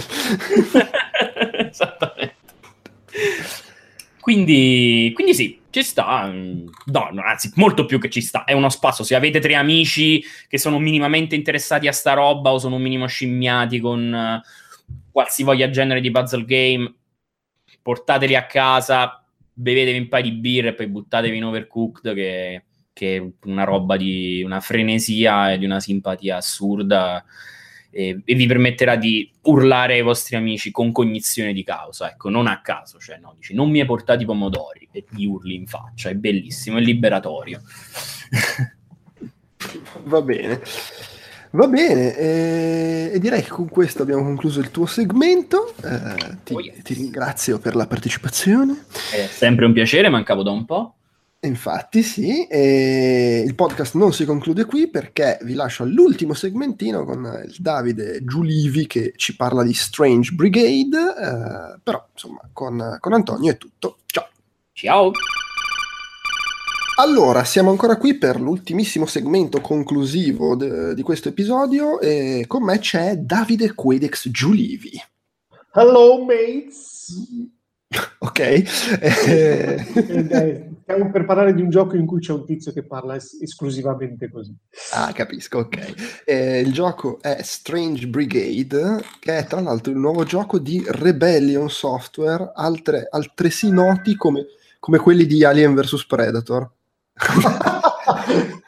anche di Sniper Elite fortunatamente è vero, è vero, si sono rilanciati perché hanno fa- in realtà hanno fatto una valanga di giochi solo che sono una valanga di giochi che vanno fra il ma che, ma il che vuoi ma sì vabbè la licenza del merda eh, però hanno, avevano fatto Alien vs Predator era tipo il loro secondo gioco su Jaguar, ancora ricordato come un capolavoro senza tempo, e praticamente tutti gli Alien vs Predator che sono usciti, belli, brutti, medi, li hanno fatti loro. Ah sì? Sì, tranne vabbè il piccolo in sala giochi che era tipo di Konami, però intendo tutti ah, gli FPS, Alien vs Predator, eh, quello su Jaguar, poi i due su PC, quelli storici di fine anni 90, eh? eh, e poi anche quello brutto, come sì, si chiamava? Quello sì, del 2010 tipo, Beh, brutto, sì, mediocre dai. Eh, eh sì, poi, poi attesissimo oltretutto, c'era stato un forte contrasto da quanto la gente se lo aspettava figo a quanto era abbastanza una palla. Eh, ma perché appunto i precedenti che avevano fatto erano belli di Alien vs eh, Predator, per cui sì. Poi hanno questa cosa che loro a un certo punto, scusa questa divagazione perché mi, mi, mi, sfi- mi, divert- mi divertono molto loro appunto, adesso loro si sono rilanciati con gli Sniper Elite, ma hanno anche questa cosa che a un certo punto, eh, non mi ricordo, nel 2000 sto vedendo, hanno comprato 2000 AD, che è l'editore britannico di tutti quei fumetti di fantascienza, Judge Dredd, eh, uh-huh. Rogue Trooper. Sì, sì, ce l'hanno comprato, che poi è il motivo per cui hanno fatto il gioco di Rogue Trooper. Ah, Vabbè, quindi hanno un sacco di materiale per cui far uscire roba. Ah, eh sì, il problema è che la devono fare bella. sì, sì, beh, c'è questo piccolo particolare. Per adesso si sono lanciati in The Strange Brigade, che è sì. un uh, sparatutto in terza persona, cooperativo, che però può essere anche giocato tranquillamente in single player, eh, ambientato in un Egitto degli anni 30 in cui questi quattro nostri brigadieri eh, devono sconfiggere un'orda, orde varie di zombie e mummie. Um, il, allora, fondamentalmente ricorda un vecchio gioco che era uscito per PC che probabilmente ho giocato uh, giusto io, che si chiamava Deadfall Adventures, che era Non uscito, so cosa possa essere. Sì, era una roba un po'... Um, a parte l'ambientazione anche un po' sull'onda di Left 4 Dead. Ecco, ma, cioè, ma la copertina, la copertina ha un look da avventura grafica spagnola del 99. sì, esatto. anche, anche Strange perché dà un po' queste cose. Però invece che essere spagnola è tutto molto, eh, molto inglese. La, una, la caratteristica principale di Strange Brigade è che c'è il narratore, che è semplicemente un commentatore delle azioni delle, dei nostri brigadieri, che ha, parla con un cal- accento inglese e utilizzando tutte le più classiche espressioni inglesi degli anni, insomma, degli anni 30-40. Anche i personaggi eh, seguono questo stile, quindi insomma, è, è un, si può scegliere il, il, la quantità di commenti che il narratore fa, io l'ho ridotta al minimo dopo le prime partite, perché è divertente sentire uno che dice che fantastica agilità mentre fate le, un paio di salti, ogni, oppure ogni volta che fate un salto se impostate il livello di commento più alto, o commenta eh, la, bra- la vostra bravura nel fare gli headshot, però dopo alla 120esima volta che dice che siete bravi a fare gli headshot, anche con 50 espressioni diverse, eh, frasi diverse, però diventa un po' una, rottura di cazzo.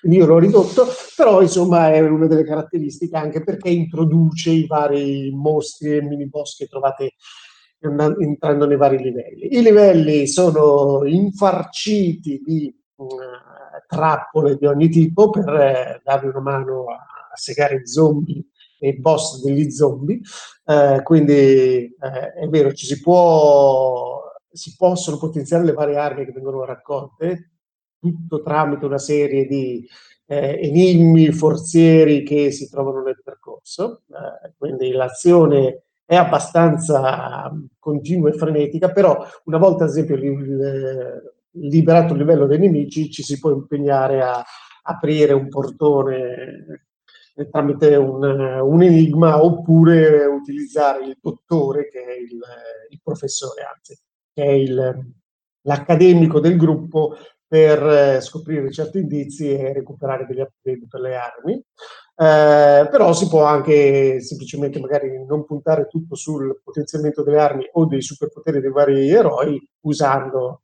so, dei pali che una volta colpiti fanno, si mettono a roteare fortissimi con delle lame rotanti, chi non le mette per strada normalmente, oppure facendo esplodere quantità di barili sempre posti nei, nei, nei punti per fare il danno maggiore e per far vedere più cadaveri che volano verso il cielo.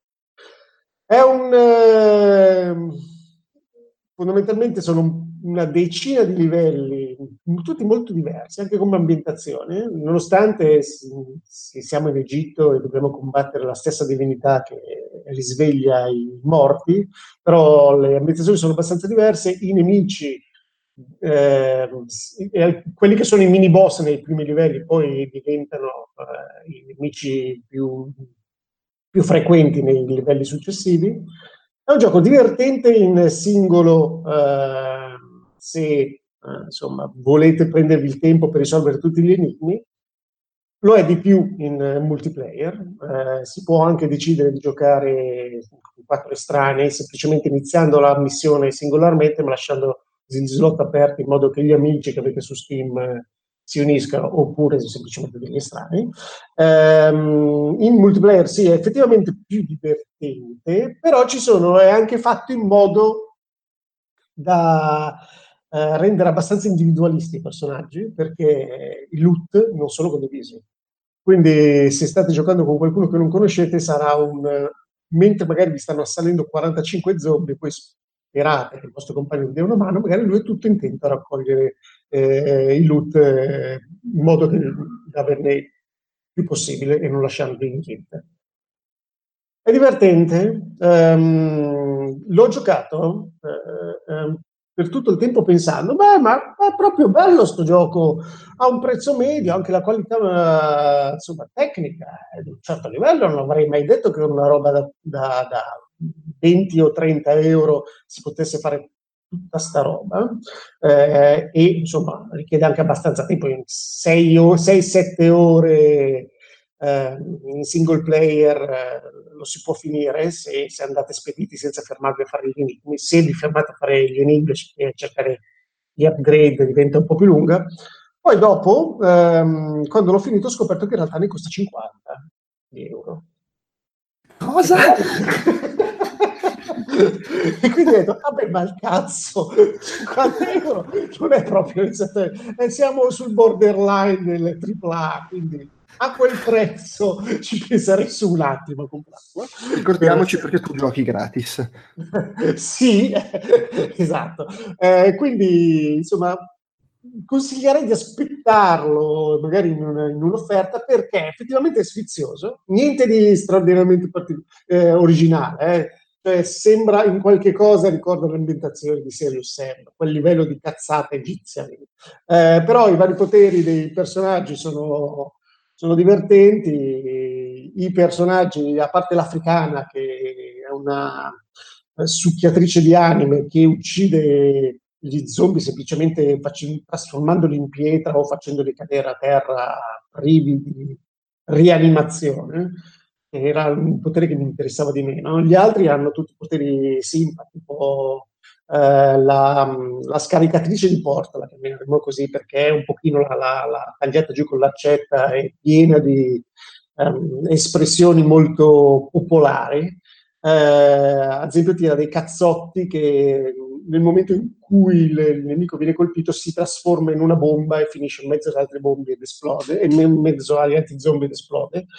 Oppure c'è quello che trasforma tutti gli zombie del livello in, un, in polli per un certo periodo di tempo. Eh, quindi mi ricorda cos'era? Era Heretic 2 quello che c'era la magia che trasformavi in pollo gigante l'avversario? Credo di sì, credo fosse un Heretic 2, però l'ho anche visto da qualche altra parte. Quello del pollo è un potere che ha colpito più di uno sviluppo. Di recente c'è in Guacamele 2 anche, che si trasformi ah, in pollo. Guacamele è un, sempre un titolo che mi ha sempre attirato, ma poi il platform non so. Comunque, Strange Brigade è simpatico, magari... A... Ma poi lo, lo, lanci, passi mezz'ora a cercare il tasto per attivare la prima persona, non lo trovi e spegni. no, in realtà quello ci sta... È, ecco, ha un difetto forse è un po' troppo facile. Eh, Strange Brigade stai dicendo adesso, no? Strange Brigade, sì, no. sì, non, non, torniamo al gioco di quanti, 15 anni fa. ehm, è un pochino troppo facile, eh, quindi vale la pena rigiocare i livelli per cercare gli enigmi nascosti, eccetera, perché ci sono dei punti in cui, francamente, eh, evitando eh, gli zombie, che poi peraltro la, la, la, vicinanza degli zombie viene sempre segnalata da delle mani eh, scheletriche che vi appaiono ai bordi dello schermo, quindi non vi possono cogliere completamente di sorpresa, evitandoli con eh, delle, dei, dei, salti alla eh, Dark Souls, eh, insomma, in alcuni punti ci si ritrova a pensare, vabbè, ok, ma quando è che muoio? E infatti la difficoltà diventa elevata soltanto verso la fine, um, quindi in multiplayer più divertente che in single, uh, però se volete vedervi una, la cazzatiella molto inglese, molto british, con i commenti simpa se vi piace lo stile, lo humor inglese, eh, e se vi piace un commentatore che detesta i gatti, quindi c'è uno degli, degli enigmi che bisogna fare è colpire queste statuette di gatti che compaiono soltanto se si guardano le mappe in certe posizioni e lui per ogni gatto frantumato ha un, un nuovo tipo di, es- di, espressione per definire quanto questi animali maledetti dovrebbero morire tutti nelle, nelle fiamme dell'inferno. Um, se vi sono volete godervi una, una, una, una cooperativa simpatica, sì, ci sta, aspettate un'offerta. Mi dicono che la versione PlayStation ehm, è ba- abbastanza carente quanto a fluidità nella versione PS4, ma invece gira molto bene nella versione PS4 Pro e vi fa scegliere tra grafica figa a 30 o grafica un po' meno figa a 60. Ok, è importante poter scegliere su queste cose. Esattamente, su PC non c'è problema girare tipo a 110 fotogrammi se avete un PC. Non, non, c'è problema, dipende dal PC che hai, questa cosa qua de, de, de, delle schede grafiche che costano tanto. c'è anche stata una curva, una certa impennata di recente. Eh, eh, sì, app- appunto, io ho un po' paura a, a, installare e far partire NBA 2K19 che se, se mi scatta poi finisce male.